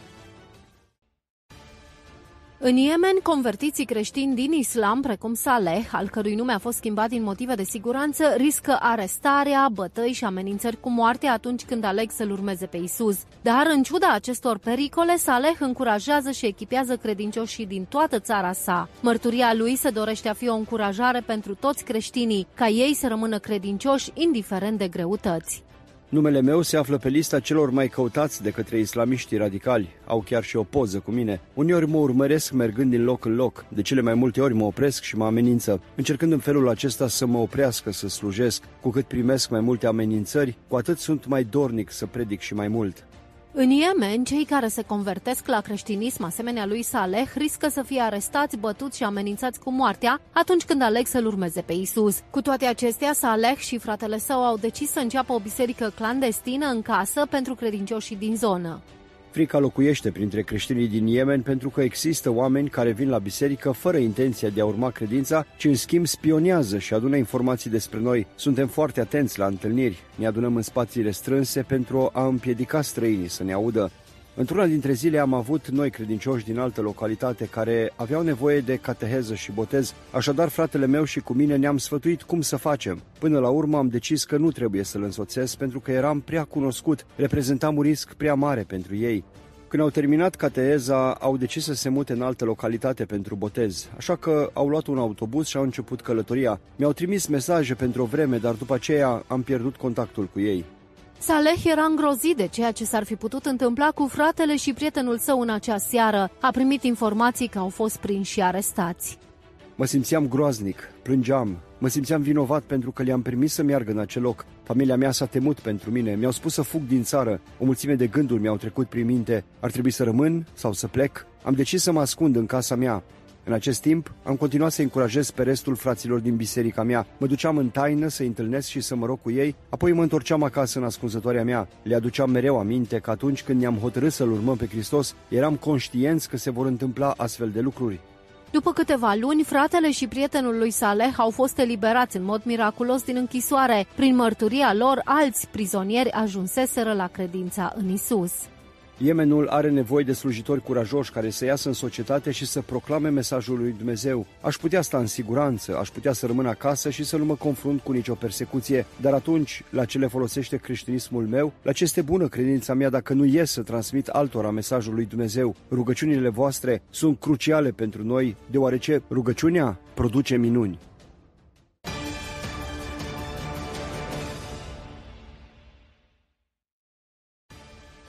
În urmă cu o lună de zile, chiar de Crăciun, militanții islamiști au atacat mai multe sate creștine din Nigeria. Atacurile au avut loc la primele ore ale zilei de Crăciun și cel puțin o sută treisprezece persoane au fost ucise, mulți alții au fost răniți sau le-au fost incendiate casele. În următorul material video, înregistrat de partenerii locali Open Doors din regiune, supraviețuitorii își împărtășesc experiențele. Chiar când ne întorceam de la biserică, ne-au atacat și ne-au dat foc la case. Erau fulanii, i-am văzut și am auzit cum vorbeau, să-i ucidem pe toți și să le dăm foc la case. Am ajuns acasă în satul meu, Bocos, și am rămas îngrozită. Atât de tare m-am speriat că nu mai pot dormi. Numai pe strada noastră au ucis unsprezece oameni. Pe unii i-au împușcat, iar pe alții i-au înjunghiat ca pe animale. Au ars biserica noastră din temelii. Nu știu de ce au făcut-o, dar acești membri ai tribului Fulani par hotărâți să oprească răspândirea Evangheliei. Tot ce aveam este distrus, tot ce ne-a rămas este ceea ce am putut să luăm când am fugit, acum supraviețuim cum putem. Au găsit femeile și copiii care se ascundeau pe malul râului. Pe cei care fugeau, i-au împușcat, iar cei care au rămas i-au tăiat cu macetele. Numărul de răniți pe care i-am adus la clinică a fost de aproximativ treizeci, numărul celor morți a fost de douăzeci și trei. Ne împachetăm lucrurile puține ce ne-au mai rămas și plecăm de aici. Acești atacatori distrug vieți și proprietăți, ne dau foc la sate. Ce altceva să facem? Totul este ars. Ne-au ucis vitele sau le-au furat. Ne-au dat foc și ne-au furat recolta de anul trecut. Nu mai avem nimic, ne-a rămas doar suferința. Cred că ne-au atacat ca să ne chinuie și să ne sperie, pentru a ne face să ne punem la îndoială credința, dar noi credem că Dumnezeu este în control, credința noastră nu va fi zguduită, vom continua să-i slujim lui Dumnezeu care a făcut cerurile și pământul. S U A și o serie de alte țări au suspendat finanțarea unei agenții O N U care sprijină refugiații palestinieni după ce au fost concediați câțiva angajați acuzați că au participat la atacurile Hamas din șapte octombrie asupra Israelului.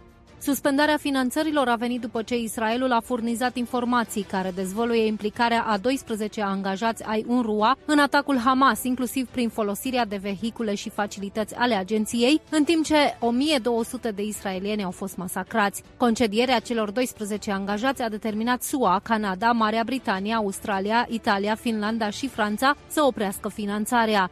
Secretarul general al O N U, Antonio Guterres, se arată consternat de această situație și a spus că, cităm, orice angajat al O N U implicat în acte de terorism va fi tras la răspundere, inclusiv prin urmărire penală.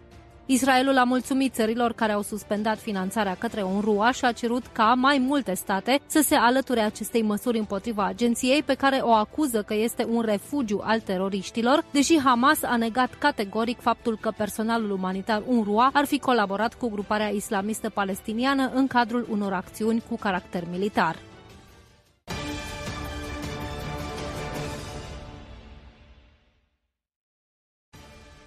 Curtea Internațională de Justiție nu a cerut încetarea focului și nu a acuzat Israelul de genocid în hotărârea de vineri, pe baza acuzațiilor aduse de Africa de Sud la Haga cu privire la războiul Israelului cu Hamas în Gaza. Curtea a recunoscut că Hamas a lansat războiul cu atacul său din șapte octombrie și a cerut, cităm, eliberarea imediată și necondiționată a tuturor ostaticilor israelieni. Curtea de Justiție a ordonat Israelului, cităm, să ia toate măsurile ce stau în puterea sa pentru a preveni genocidul și a spus că Israelul trebuie să se asigure că forțele sale nu vor comite genocid. După o hotărâre, prim-ministrul israelian Benjamin Netanyahu a declarat că Israelul este dedicat dreptului internațional, precum și dreptului său de a se apăra. Acuzația de genocid adusă Israelului nu este doar falsă, ci și scandaloasă, iar oamenii decenți de pretutindere ar trebui să o respingă, a mai spus Netanyahu. Ambasada creștină internațională de la Ierusalim și-a exprimat uimirea totală față de decizia Curții Internaționale de Justiție, deoarece nu a făcut nicio diferențiere între luptătorii Hamas și civilii din Gaza, nu a menționat câți locuitori din Gaza au fost uciși de rachetele Hamas trase greșit, iar numărul de morți la care au făcut referire a fost cel furnizat de Autoritatea Palestiniană și de Națiunile Unite, care au demonstrat că nu sunt imparțiale.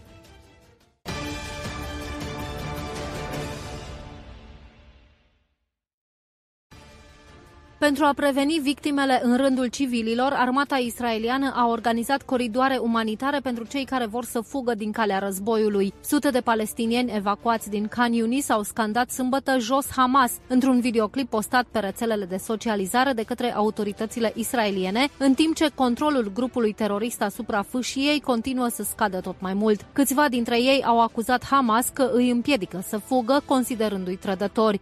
Videoclipul a fost postat pe rețelele sociale de către Coordonarea Activităților Guvernamentale în Teritorii, o unitate din cadrul Ministerului Israelian al Apărării care coordonează problemele civile dintre guvernul israelian, armată, organizațiile internaționale și autoritatea palestiniană. Spectacolul de opoziție împotriva Hamas în Gaza, cândva considerat de neconceput, vine în urma unor incidente similare din ultimele zile. Conform presei israeliene, deși nu există opoziție oficială față de Hamas, organizația teroristă Hamas, susținută de Iran, a desfășurat în ultimele zile personal de securitate în centrele pentru refugiați, în școli și în alte locații pentru a preveni proteste similare.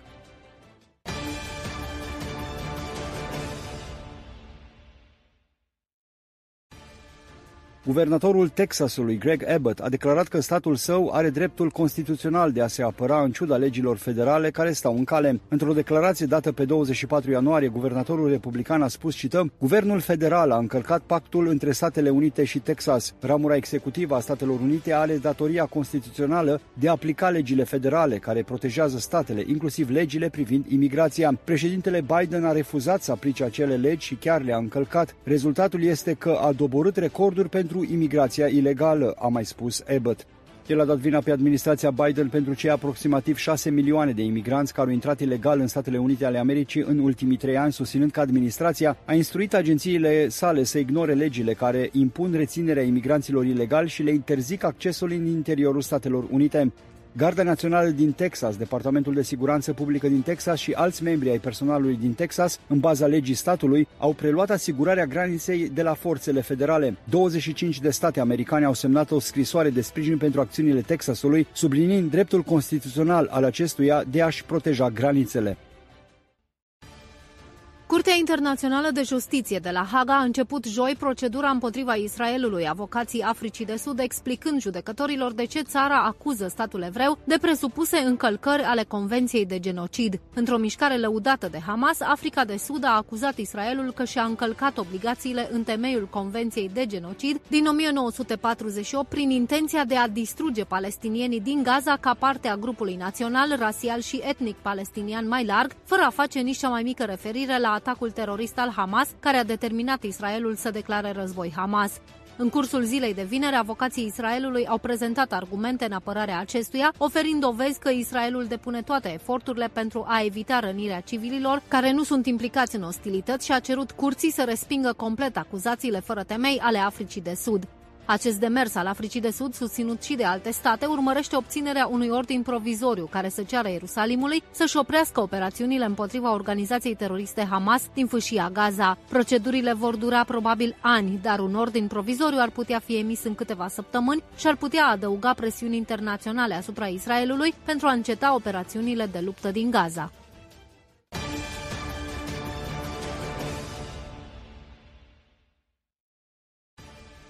Ca parte a unui război psihologic, un nou videoclip postat la începutul săptămânii de Hamas arată imagini cu patru tinere soldate israeliene ale I D F care sunt ținute captive de Hamas. Gruparea teroristă a lansat un video în care Adam Berger, nouăsprezece ani, Liri El-Bag, de optsprezece ani, Daniela Gilboa, nouăsprezece ani și Karina Ariev, de nouăsprezece ani, sunt ținute captive în condiții oribile de peste trei luni. Tinerele fete par speriate și abuzate, pline de sânge și par cu mâinile legate la spate, iar în fundal se aud plânsete. În urma publicării imaginilor, părinții fetelor au adresat o rugăminte tuturor mamelor și taților din întreaga lume să se solidarizeze pentru eliberarea lor imediată. Mama Danielei Gilboa, Orly, a declarat pentru Daily Mail, cităm, "Imaginează-ți dacă era fiica ta, fetița ta în mâinile lor. Ce ți-ai putea imagina?" Detaliile tulburătoare curese luna decembrie de C B N News, oferite de ostaticii eliberați, aruncă o lumină sumbră asupra atrocităților greu de descris asupra acestor tinere fete, inclusiv viol și tortură.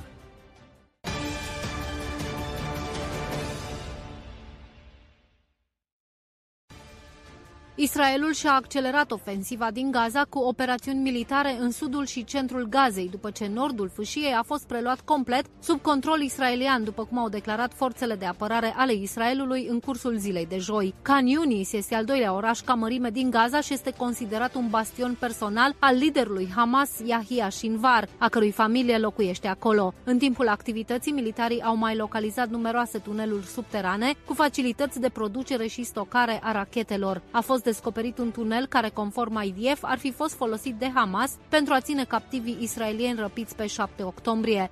La frontiera de nord a Israelului, situația rămâne extrem de tensionată. În cursul zilei de joi au fost lansate zece rachete spre Israel, trei dintre ele fiind oborâte de apărarea israeliană, iar restul au căzut în zone deschise. Hezbollah a continuat activitățile împotriva Israelului, încălcând rezoluția o mie șapte sute unu a Consiliului de Securitate al O N U. Ca răspuns la aceste lansări, Israelul a bombardat mai multe locații din Liban, unde Hezbollah are locații militare.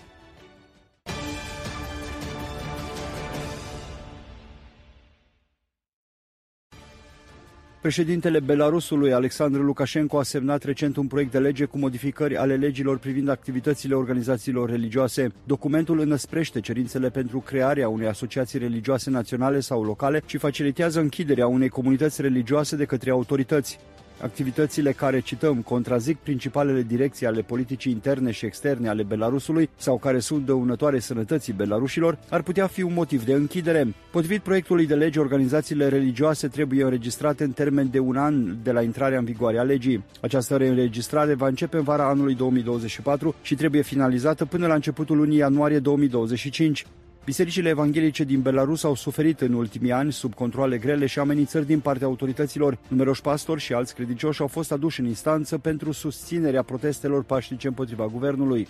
La paisprezece decembrie două mii douăzeci și trei, Parlamentul European a adoptat o rezoluție prin care i-a cerut regimului Lukashenko să, cităm, elibereze liderul opoziției Mikhail Statkevici, împreună cu toți cei aproape o mie cinci sute de prizonieri politici din Belarus, unii dintre ei fiind lideri religioși.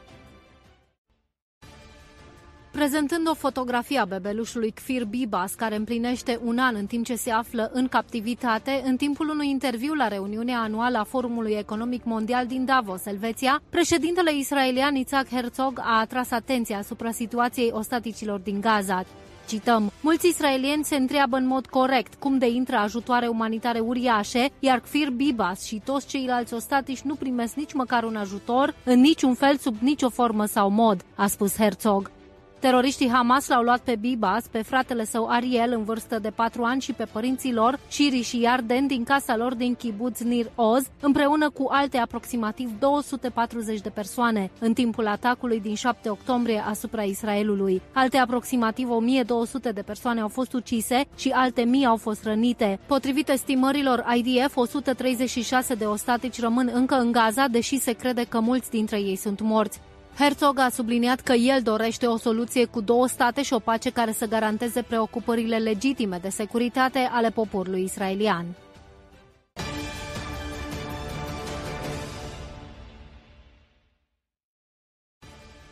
În ciuda prezenței sistemului de tuneluri teroriste Hamas în fâșia Gaza, considerat acum a fi mai mare decât metroul londonez, Organizația Națiunilor Unite insistă că nu avea nici cele mai mici bănuieli despre construirea tunelurilor. Având în vedere prezența considerabilă a Națiunilor Unite în Gaza prin intermediul mai multor agenții, un purtător de cuvânt al O N U a fost întrebat miercuri dacă a existat vreun indiciu pentru oficialii O N U că tunelurile ar fi construite în subteran, dar el a spus că nu se știa că Hamas construia un sistem de tuneluri avansat. Purtătorul de cuvânt Stefan Dujaric le-a declarat reporterilor că, cităm, mi se pare că toată această infrastructură a fost construită într-un mod extrem de secret. Agenția UNRWA are treisprezece mii de angajați în peste trei sute de unități în Gaza. Totuși, Dujaric a insistat că Națiunile Unite nu aveau informații despre existența labirintului sofisticat de tuneluri săpat și fortificat în toată Gaza. Cu toate acestea, oficiali de la O N U, Agenția pentru Lucrări și Ajutoare, UNRWA, au tras un semnal de alarmă cu privire la prezența tunelurilor încă din două mii șaptesprezece și din nou în două mii douăzeci și unu și două mii douăzeci și doi.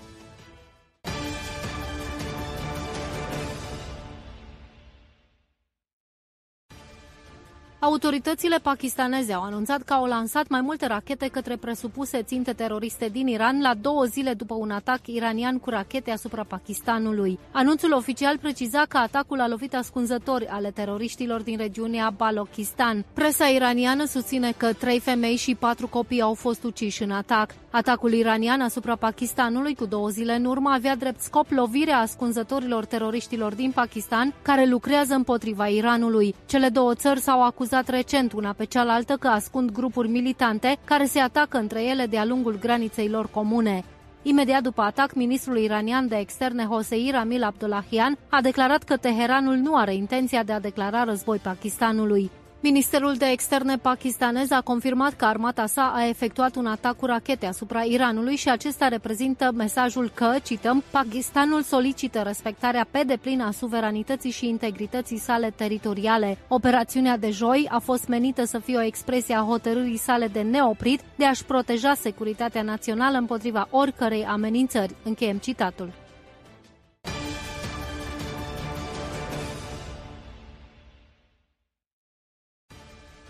Mii de americani sunt așteptați azi, vineri, nouăsprezece ianuarie două mii douăzeci și patru, la National Mall în Washington D C pentru cel de-al cincizeci și unulea marș anual cu scopul de a face avortul de neconceput în cultura americană, în ciuda prognozei meteo care anunță temperaturi scăzute. Ne pregătim pentru marș. Nu există niciun sacrificiu prea mare pentru a demonstra în apărarea celui mai mare drept al omului, adică dreptul la viață, a declarat Jane Mancini, președintele March for Life pentru C B N. Marșul pentru viață a fost instituit la un an după decizia din o mie nouă sute șaptezeci și trei a Curții Supreme din Statele Unite ale Americii în cazul Roe versus Wade, care a inventat dreptul la avort la nivel național. Marșul din acest an este al doilea de când în alta instanță a anulat această decizie Roe în iunie două mii douăzeci și doi. Mancini a spus că activiștii pro-life încă sărbătoresc Marea Victorie, dar recunosc că lupta nu s-a terminat. Ea atrage atenția că, cităm, avortul chimic a fost aprobat inițial în anul două mii, iar astăzi avorturile chimice se primesc la comandă prin corespondență. A fi pro-viață înseamnă a fi pro-femei, iar realitatea este că avortul chimic, evident, ia viața copilului, dar este mult mai periculos pentru femei, de patru ori mai periculos decât avorturile chirurgicale, încheia citatul.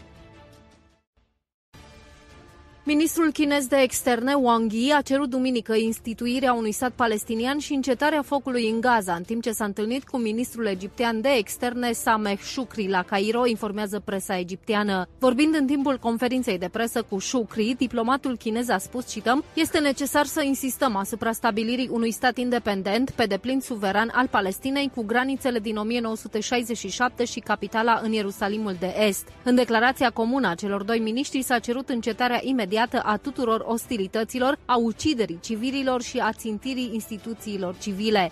China s-a oferit de mai multe ori să medieze discuțiile dintre Israel și autoritatea palestiniană și și-a exprimat și sprijinul pentru o soluție cu două state. În două mii treisprezece, China a prezentat o propunere în patru puncte pentru o soluție a conflictului israeliano-palestinian. Propunerea chineză s-a concentrat pe un stat palestinian independent, pe negocieri ca singura cale spre pace și pe principiul pământ pentru pace.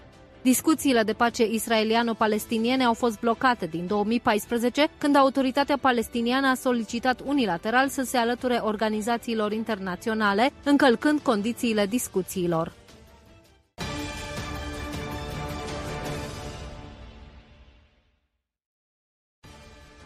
Vineri, coaliția militară condusă de Statele Unite ale Americii din Marea Roșie a vrut să transmită un mesaj clar rebelilor Houthi atunci când a lovit douăzeci și opt de locații, inclusiv depozite de arme, radare și centre de comandă. Dar răspunsul grupării Houthi nu a fost cel așteptat de Statele Unite ale Americii. După o uriașă manifestație în capitala Yemenului, în sprijinul actualei campanii de atac cu rachete împotriva transportului mondial din Marea Roșie, duminică rebelii Houthi au lansat o rachetă de croazieră antinavă către un distrugător american. Forțele americane au declarat că au doborât racheta și nu au fost raportate pagube sau victime. Houthi au vizat coridorul extrem de important prin care se transportă mărfurile din Asia și Orientul Mijlociu către canalul Suez, în continuare către Europa, din cauza războiului Israel-Hamas, iar aceste atacuri amenință să extindă conflictul într-o conflagrație regională. Departamentul Comercial al Marinei din Marea Britanie, U K M T O, a anunțat luni că un vas comercial a fost lovit de o rachetă în Golful Aden. Deși președintele Joe Biden a spus că, cităm, nu va ezita să ia măsuri suplimentare pentru a asigura libera desfășurare a comerțului internațional, până în acest moment rebelii Houthi nu au fost convinși să înceteze ostilitățile.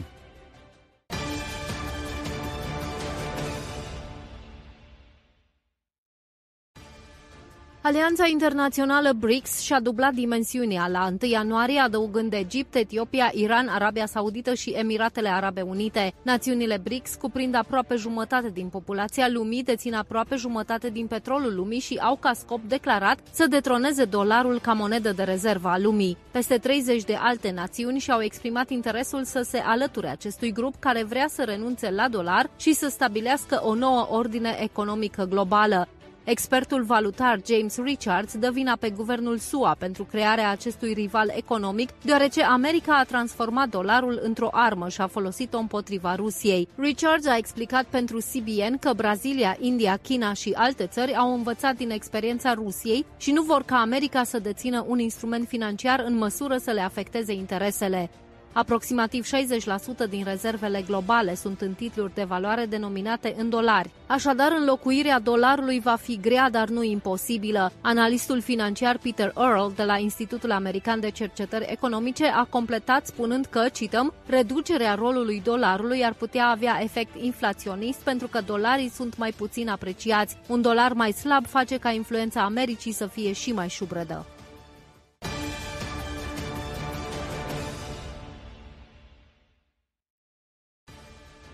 În ciuda a două sentințe judecătorești clare, cazul libertății de exprimare a parlamentarului creștin Päivi Räsänen a fost redeschis încă o dată. Procuratura a anunțat că va duce cazul la cea mai înaltă instanță din Finlanda, la Curtea Supremă. Paul Koleman, avocatul apărării, consideră acest demers hărțuire. Procuratura susține că este necesar ca judecătorii de la Curtea Supremă să ia o decizie cu privire la, cităm, modul în care sunt cântărite diferite drepturi fundamentale într-un caz ca acesta. Cazul lui Päivi Räsänen este un conflict al relației dintre libertatea de religie, libertatea de exprimare și interzicerea discriminării și trebuie stabilit când exprimările ar trebui să fie considerate discursuri instigatoare la ură pentru a fi pedepsite de legea penală. În două mii douăzeci și trei, Tribunalul Helsinki a dat câștig de cauză politicianului creștin și fostului ministru de interne în toate acuzațiile de discurs instigator la ură, printr-o decizie unanimă a judecătorilor. După apelul procurorului, Päivi Räsänen a câștigat recursul la Curtea de Apel Helsinki în noiembrie două mii douăzeci și trei.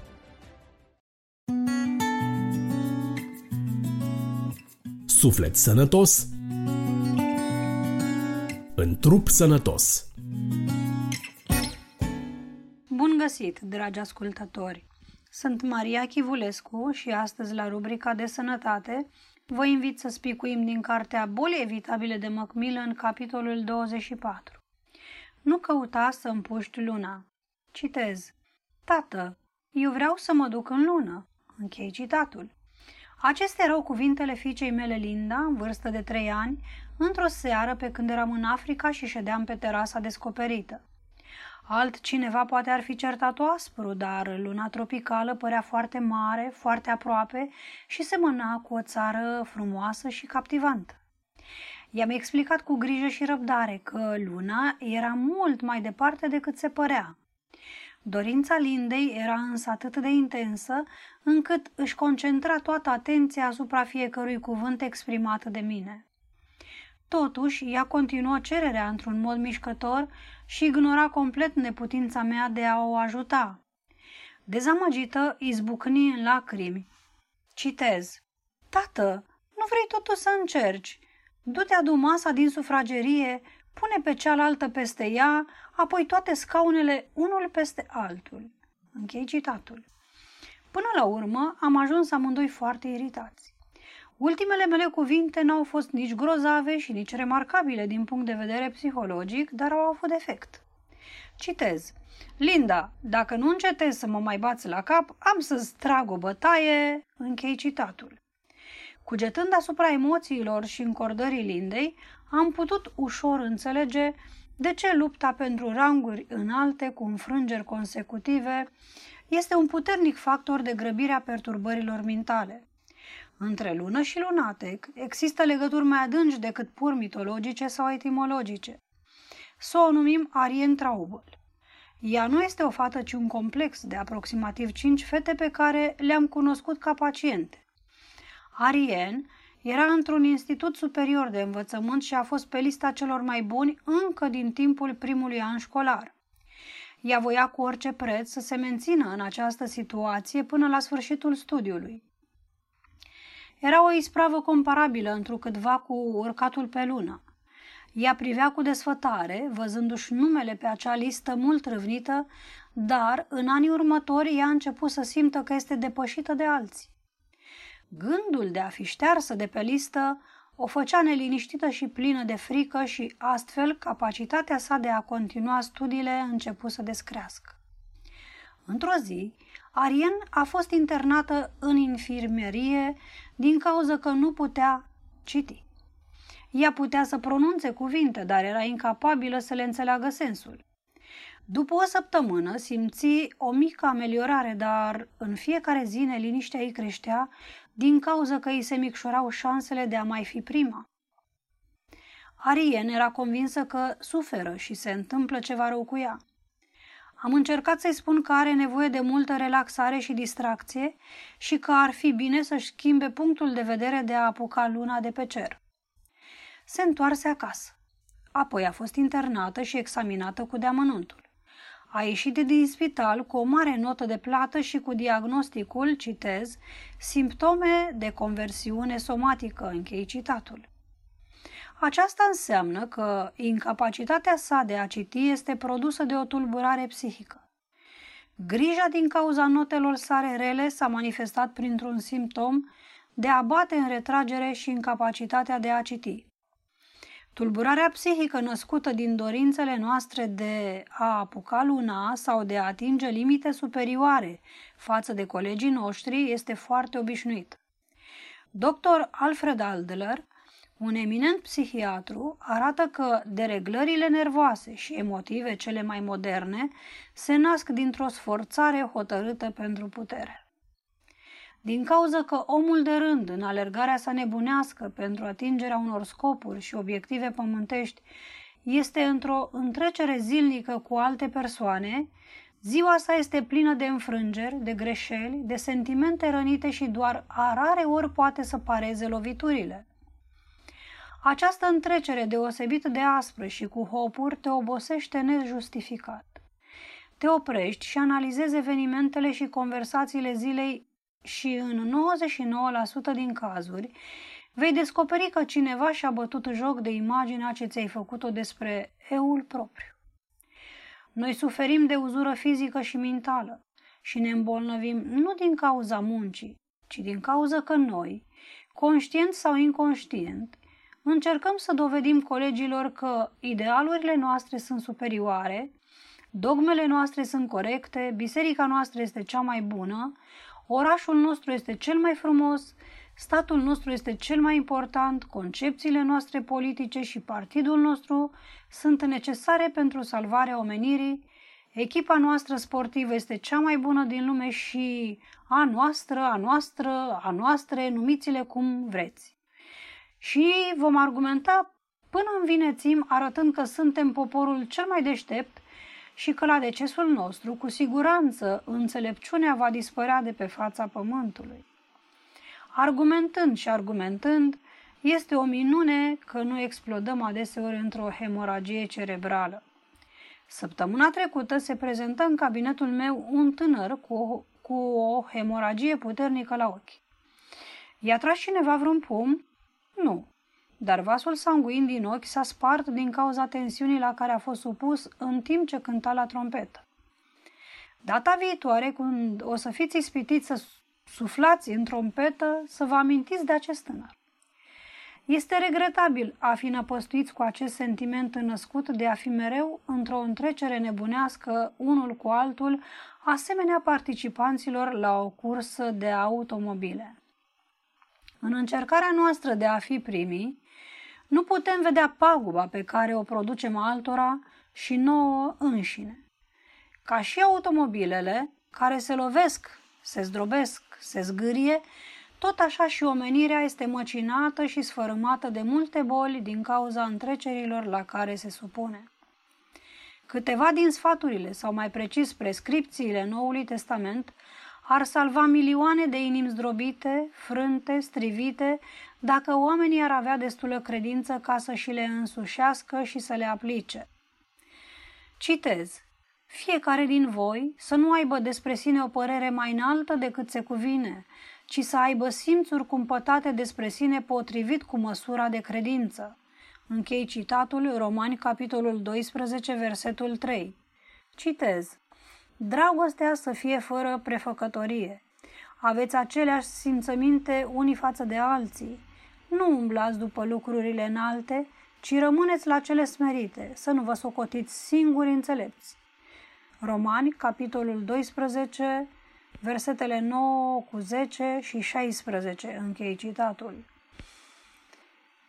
Citez: să nu fiți mulți învățători, căci știți că vom primi o judecată mai aspră, închei citatul, Iacov, capitolul trei, versetul unu. Citez: Faceți, făceți-mi bucuria deplină și aveți o simțire, o dragoste, un suflet și un gând. Nu faceți nimic din duh de ceartă sau din slavă de șartă, ci în smerenie, fiecare să privească pe altul mai pe sus de el însuși. Închei citatul, Filipeni, capitolul doi, versetul doi trei. Înainte, închei citatul. Înainte ca ucenicii, ucenicii să-și răstignească zelul lor pentru putere, pe care doctor Adler îl numește ego-ambiție, dorința de căpetenie a fiecăruia era să șadă la locuri de cinste și considerație și să fie cel mai mare în împărăție. Vorbind despre farisei și cărturari, Iisus spunea, citez: toate faptele lor le fac pentru ca să fie văzuți de oameni.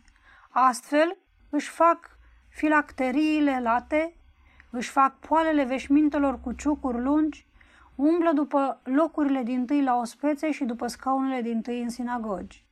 Le place să le facă oamenii plecăciuni prin piețe și să zică, citez, rabi, rabi. Voi să nu vă numiți rabi, fiindcă unul singur este învățătorul vostru, Hristos, și voi toți sunteți frați. Să nu vă numiți dascăli, căci unul singur este dascălul vostru, Hristosul. Cel mai mare dintre voi să fie slujitorul vostru. Oricine se va înălța, va fi smerit și oricine se va smeri, va fi înălțat. Închei citatul, Matei, capitolul douăzeci și trei, versetele cinci doisprezece. Aceste învățături biblice sunt diametral opuse filosofiilor lumii acesteia. Iisus ne avertizează foarte convingător împotriva aspirațiilor la conducere.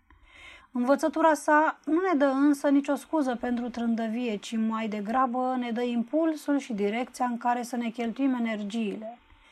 Învățătura lui Iisus, tradusă în limbaj de facultate, este: nu permiteți inimii voastre să șadă sau să fie împrăștiată în cele patru vânturi sau să fie pe lista celor buni de la decanat.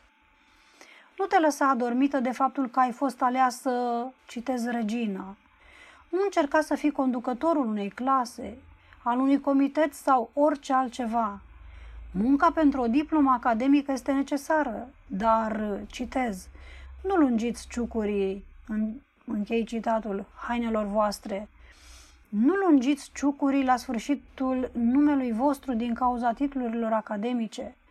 După cartea lui Dumnezeu, Biblia, citez, superior printre voi este acela numai care este, citez, servul altora, închei citatul. Întorcându-ne la considerațiile medicale, să nu vă mirați de ce individul care muncește pentru a fi, citez, în vârful piramidei, închei citatul, suferă fizic și intelectual, în timp ce alt student, lucrând tot așa de intens, este liber de altfel de suferințe. Studentul care are ca scop să fie primul și se străduiește pentru superioritate, sapă în realitate un canal pentru dirijarea curentului intereselor sale împotriva lui însuși. Înclinațiile sale egocentrice îi vor aduce într-o zi multă amărăciune, ba chiar, citez, auto-otrăvire. Cel care nu se supune din proprie inițiativă sfaturilor biblice, umilindu-se pe sine însuși, va descoperi curând că chiar colegii lui îl vor obliga la aceasta. Ei vor prefera adeseori căi care îi vor fi neplăcute. Atunci, stresul, încordarea la care va fi suspus, poate să îi cauzeze deplina tulburare intelectuală și corporală. Cu totul pe alte căi merge acela care pune în practică cuvântul lui Dumnezeu, care îl scutește de multe boli trupești. Psalmistul scrie, citez, multă pace au cei ce iubesc legea ta și nu li se întâmplă nicio nenora- nenorocire, închei citatul. Psalmul o sută nouăsprezece, o sută șaizeci și cinci. Cu adevărat nimic, eu nu cunosc o strâmtorare mai mare ca aceea de a fi aruncat în foc. Totuși, eu cunosc și voi cunoașteți de asemenea oameni care au fost aruncați în foc și au ieșit de acolo fără să aibă nici măcar miros de fum pe hainele lor. Fiecare întâmpină zilnic neplăceri, dar creștinul nu va fi niciodată învins.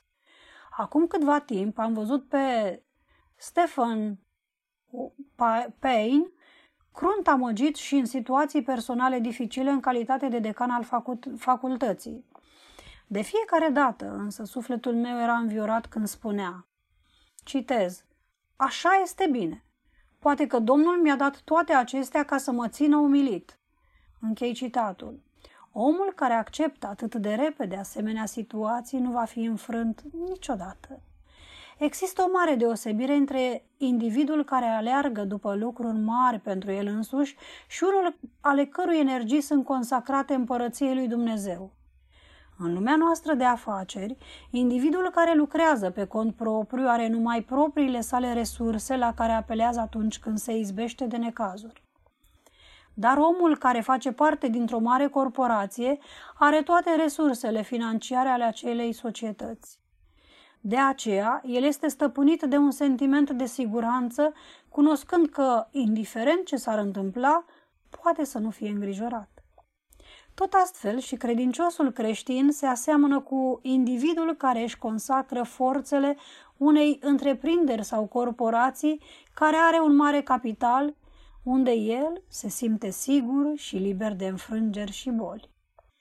Nu numai că este liberat de supărări, de insulte, de antagonisme și jigniri producătoare de boli inerente egoistului, dar Dumnezeu îi asigură și o personalitate care nu o dobândesc aceia care caută să, citez, apuce luna, închei citatul. Nu de mult am citit despre o tânără care dorea să intre la facultate. Când citi o întrebare pe formularul de cerere, i se miliară picioare... picioarele. Citez, posedați aptitudini de conducător? Închei citatul, fusese întrebarea. Fiind o fată conștiincioasă, ea scrise, nu, și predă formularul cu o inimă grea. Spre surpriza ei, primi o scrisoare de la facultate în care citi cam așa ceva. Citez, cercetând cererile de înscriere, am constatat că anul acesta facultatea noastră va avea o mie patru sute cincizeci și doi de conducători.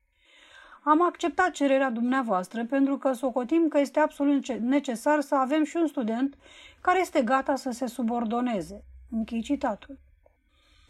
Trăim în zile când nu este greu să găsești oameni dispuși să fie, citez, bucătarul principal, închei citatul, dar sunt puțini aceia care sunt dispuși să spele farfuriile. Întotdeauna se găsesc multe sute de fete care doresc cu înfocare să participe la un concurs de frumusețe și să fie alese ca regine, dar puține vor fi de acord să pavoazeze și să măture tribuna. Întreprinderile nu au avut niciodată lipsă de oameni care doreau să fie tâmplari șefi, dar găseau cu greu oameni care să scoată cuiele sau să taie cu fierăstrăul scândurile. Statisticile medicale arată că sunt așa de mulți directori nebuni încât ar trebui un excavator ca să sape morminte pentru ei. După toate acestea, s-ar părea că nu ne-am deșteptat din goana după lună. Garantat, pentru a apuca luna este nevoie de o capsulă spațială bine echipată. Dar capsula aceasta are o asemănare ciudată cu un salon dintr-un azil cu alienați. Iisus a spus un lucru pe care puțini oameni l-au luat în seamă din cauza că el este tot atât de departe de gândirea noastră pământească, precum este cerul de pământ. El a spus, citez, ferice de cei blânzi, căci ei vor moșteni pământul. Închei citatul. Matei, capitolul cinci, versetul cinci. Noi credem că cei blânzi vor moșteni cerul când vor muri, dar Iisus vrea să ne convingă că cei blânzi moștenesc pământul chiar acum. Studiați pe cei blânzi și veți descoperi că, în realitate, ei intră în posesia oricărui lucru demn de o valoare pe acest pământ. Dacă judecăm puțin, vom înțelege de ce cei blânzi moștenesc pământul. Ei sunt atenți și binevoitori față de interesele celor din jur și nu s-au grăbit să se laude cu marile lor realizări. În schimb, s-au grăbit să vă felicite pentru micile voastre izbânzi. Mulți ani ei au râs de glumele voastre, citez, răsuflate. Avem aici una din rugăciunile unui anonim condimentată cu puțină ironie. Citez, Doamne, păzește-mă a deveni flecăreț și a fi stăpânit de ideea fixă că trebuie să-mi exprim cu orice preț părerea personală asupra unui subiect oarecare. Eliberează-mă de pofta de a mă amesteca în treburile altora. Învață-mă minunata lecție că și eu aș putea greși. Fă-mă folositor, dar nu autoritar. Să-mi pară rău dacă nu folosesc total vastul meu bagaj de înțelepciune și experiență. Dar Tu cunoști, Doamne, că la sfârșit doresc să am și câțiva prieteni. Închei citatul. Iisus a spus, citez, cei blânzi vor moșteni pământul. Închei citatul. Benito Mussolini și Adolf Hitler nu au crezut aceasta, căci au încercat să-l ia cu forța. Nimeni nu a trăit o viață mai nefericită sau nu a murit de o moarte mai vrednică de dispreț ca aceștia doi. Ce putem face ca să ne păzim de acest imbold interior de superioritate? Citez ambiția euului. Doctor Adler a căutat să devieze acest puternic imbold egoist pentru putere, așa încât individul să poată colabora în mod amical cu cei ce posedă sentimente cu totul diferite și a cultivat altruismul pe care omul de asemenea îl posedă. În acest scop, el a îndemnat pacienții săi să urmeze legea de aur. Citez, să iubești pe aproapele tău ca pe tine însuți. Matei, capitolul nouăsprezece, versetul nouăsprezece. Închei citatul. Slăbiciunea planului lui Adler era că el trata numai imboldul pentru supremație, pentru putere, care este un simptom al naturii noastre firești. La fel și Freud își concentra atenția asupra unui singur simptom firesc, înclinația omului spre sexualitate și desfrâu. Greșeala lui Adler și a lui Freud rezidă în tratarea pur și simplu a simptomelor naturii firești în loc să dirigeze terapia înspre cauză. Atunci când o persoană suferă de meningită, nu este de niciun folos să o tratăm ca pe o nevralgie cu puțină aspirină, ci trebuie să dăm atacul cu antibiotice puternice asupra infecției însăși. Biblia concentrează terapia asupra cauzei simptomelor, care este natura firească, citez, cei ce aparțin lui Hristos, Iisus, și-au răstignit firea pământească împreună cu patimile și poftele lor, închei citatul. Galateni, capitolul cinci, versetul douăzeci și patru. În loc de a face drumuri frecvente, costisitoare și adesea inutile la cabinetul psihiatrului, Domnul ne invită să facem un drum la cruce, pentru a răstigni pe autorul tulburărilor noastre. Dacă de dragul lui Hristos Noi înșine vom înfige țepușul în eul ambițios și vom condamna la moarte acea personalitate care ne îndeamnă mereu la o viață imorală și de plăceri, atunci vom fi salvați. Citez. Căci Dumnezeu a osândit păcatul în firea pământească, trimițând din pricina păcatului pe însuși Fiul Său într-o fire asemănătoare cu a păcatului, închei citatul. Romani, capitolul opt, versetul trei. Citez. De aceea și Iisus, ca să sfințească norodul cu însuși sângele Său, a pătimit dincolo de poartă. Să ieșim dar afară din tabără la El și să suferim ocara Lui, închei citatul. Evrei, capitolul treisprezece, versetele doisprezece-treisprezece. Acum, dacă ieșiți dincolo de poartă, adică dincolo de doctrinele și opiniile omenești pentru răstignirea cauzei producătoare de boli, vechea personalitate, veți fi în stare să spuneți ca și Pavel, citez, am fost răstignit împreună cu Hristos și trăiesc, dar nu mai trăiesc eu, ci Hristos trăiește în mine. Închei citatul. Galateni, capitolul doi, versetul douăzeci. Vă mulțumesc, stimați ascultători, vă doresc numai bine și să ne revedem la ediția următoare.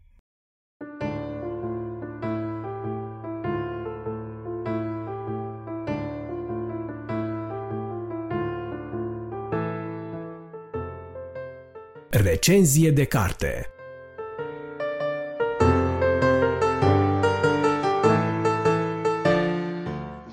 Dragi ascultători, eu sunt Bogdan Suciu și în cele ce urmează, cu ajutorul lui Dumnezeu, sunt bucuros să fiu gazda dumneavoastră, adresându-vă o nouă invitație la lectură sub forma unei recenzii de carte creștină. Autoarea pe care vă propun cu prilejul acestei ediții revine la recenzie de carte. Am mai discutat despre cărțile sale și în contextul episoadelor anterioare ale revistei Lumina Vieții. Este vorba despre Karen Kingsbury, iar pentru aceia care pentru prima dată poate luați contact cu acest nume, e bine să știți faptul că aceasta este o scriitoare din Statele Unite ale Americii, o scriitoare creștină, scris de-a lungul timpului numeroase cărți cu o tematică creștină, câteva titluri, În așteptarea dimineții, Divin, Eliberat,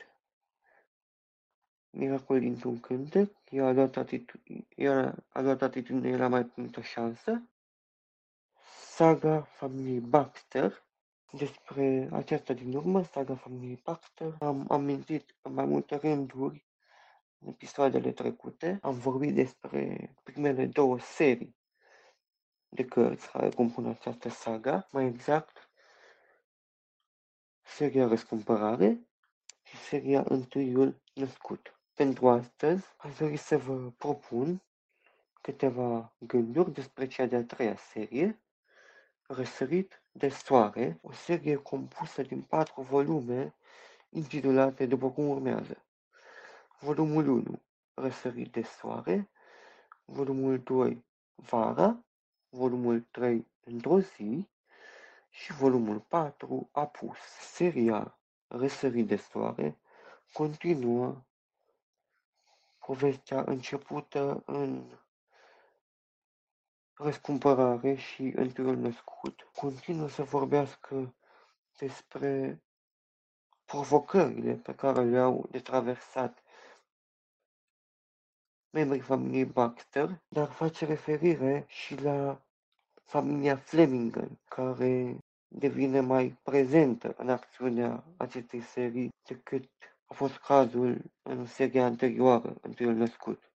Așa cum ne-a obișnuit din cărțile sale anterioare, Karen Kingsbury abordează teme grele, teme pe care cu toții le putem întâlni în viața de zi cu zi, cum este pierderea, suferința pe care această pierdere o implică, în speță pierderea unui copil, la fel despre provocările pe care adolescenții le au de întâmpinat în zilele noastre, despre ceea ce înseamnă a trăi în lumina reflectoarelor, a, a fi o persoană faimoasă și modul în care acest lucru poate afecta viața personală pe diferitele ei paliere, viața de familie, relațiile cu cei apropiați. Totul este abordat de Karen Kingsbury prin perspectiva eforturilor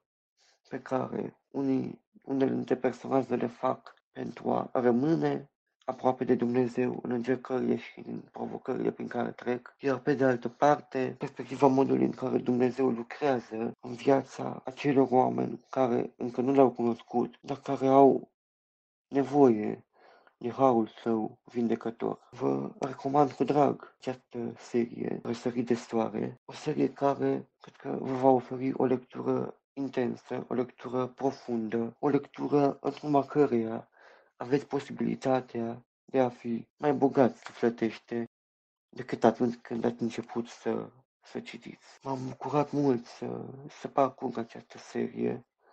M-am bucurat să parcurg întreaga saga a familiei Baxter, iar dacă încă nu ați parcurs seriile anterioare, seria Răscumpărare și seria Întâi Om Născut, vă recomand cu multă încredere și multă, și multă bucurie, mult entuziasm să le aveți în vedere pe lista scurtă de lecturi.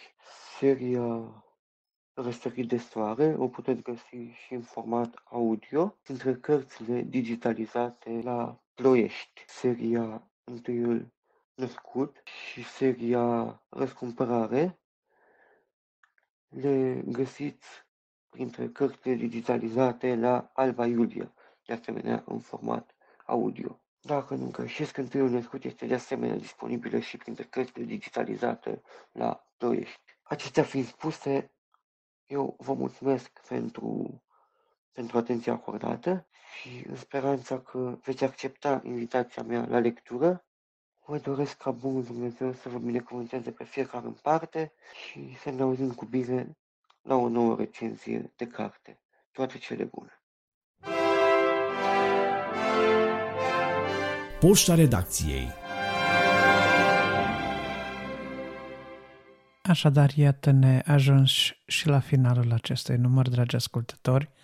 Vă suntem încă o dată recunoscători că ați avut răbdare să rămâneți cu noi până la sfârșit. Înainte de a încheia, vrem să vă aducem la cunoștință că ne puteți contacta când doriți noastră prin e-mail la adresa luminavieții arond prolumina punct ro și totodată puteți suna la numărul de telefon care se găsește afișat în rubrica de contact de pe site-ul nostru w w w punct prolumina punct ro și veți putea face lucrul acesta dacă doriți să vă exprimați opinia, părerea, mulțumirile sau chiar nemulțumirile, observațiile legate de conținutul acestei reviste sau dacă doriți informații suplimentare, de asemenea puteți fie să ne scrieți e-mail, fie să ne telefonați și vom fi bucuroși să vă ascultăm. În cazul în care doriți să colaborați cu ProLumina la realizarea acestei reviste, de asemenea vă suntem recunoscători și dacă vom considera că materialul sau conținutul pe care vreți să-l propuneți este potrivit pentru revistă, vă vom menționa, vom publica la momentul potrivit acel material, bineînțeles nu înainte de a anunța alăturarea dumneavoastră la colectivul redacțional. Reamintim că la cerere putem trimite o copie a revistei pe C D pentru cei care nu au nicio altă formă de acces la internetul pentru a asculta revista Lumina Vieții sub formă de podcast. De asemenea, țin să amintesc că Lumina Vieții se poate găsi în orice aplicație de podcast de pe telefonul dumneavoastră, fie pe Android, fie pe iPhone, iPad. De asemenea, dacă nu aveți o aplicație de ascultare a podcastului pe telefonul dumneavoastră, puteți asculta de asemenea înregistrarea audio direct pe website-ul nostru w w w punct prolumina punct ro. Înainte de a încheia, vrem să facem un apel pentru sprijinul dumneavoastră în rugăciune, pentru că avem nevoie de rugăciune pentru a continua această lucrarea minunată a revistei, iar dacă doriți să, să sprijiniți și financiar asociația, de asemenea pe website la pagina donații veți găsi informațiile necesare pentru a face acest lucru. În speranța că v-am putut fi de folos și că ați petrecut un timp folositor sufletului, un timp binefăcător pentru dumneavoastră, în speranța că Dumnezeu v-a atins prin mesajele promovate în această revistă, vă dorim în continuare multă sănătate, toate cele bune și să ne reauzim cu drag luna viitoare, dacă va voi Dumnezeu.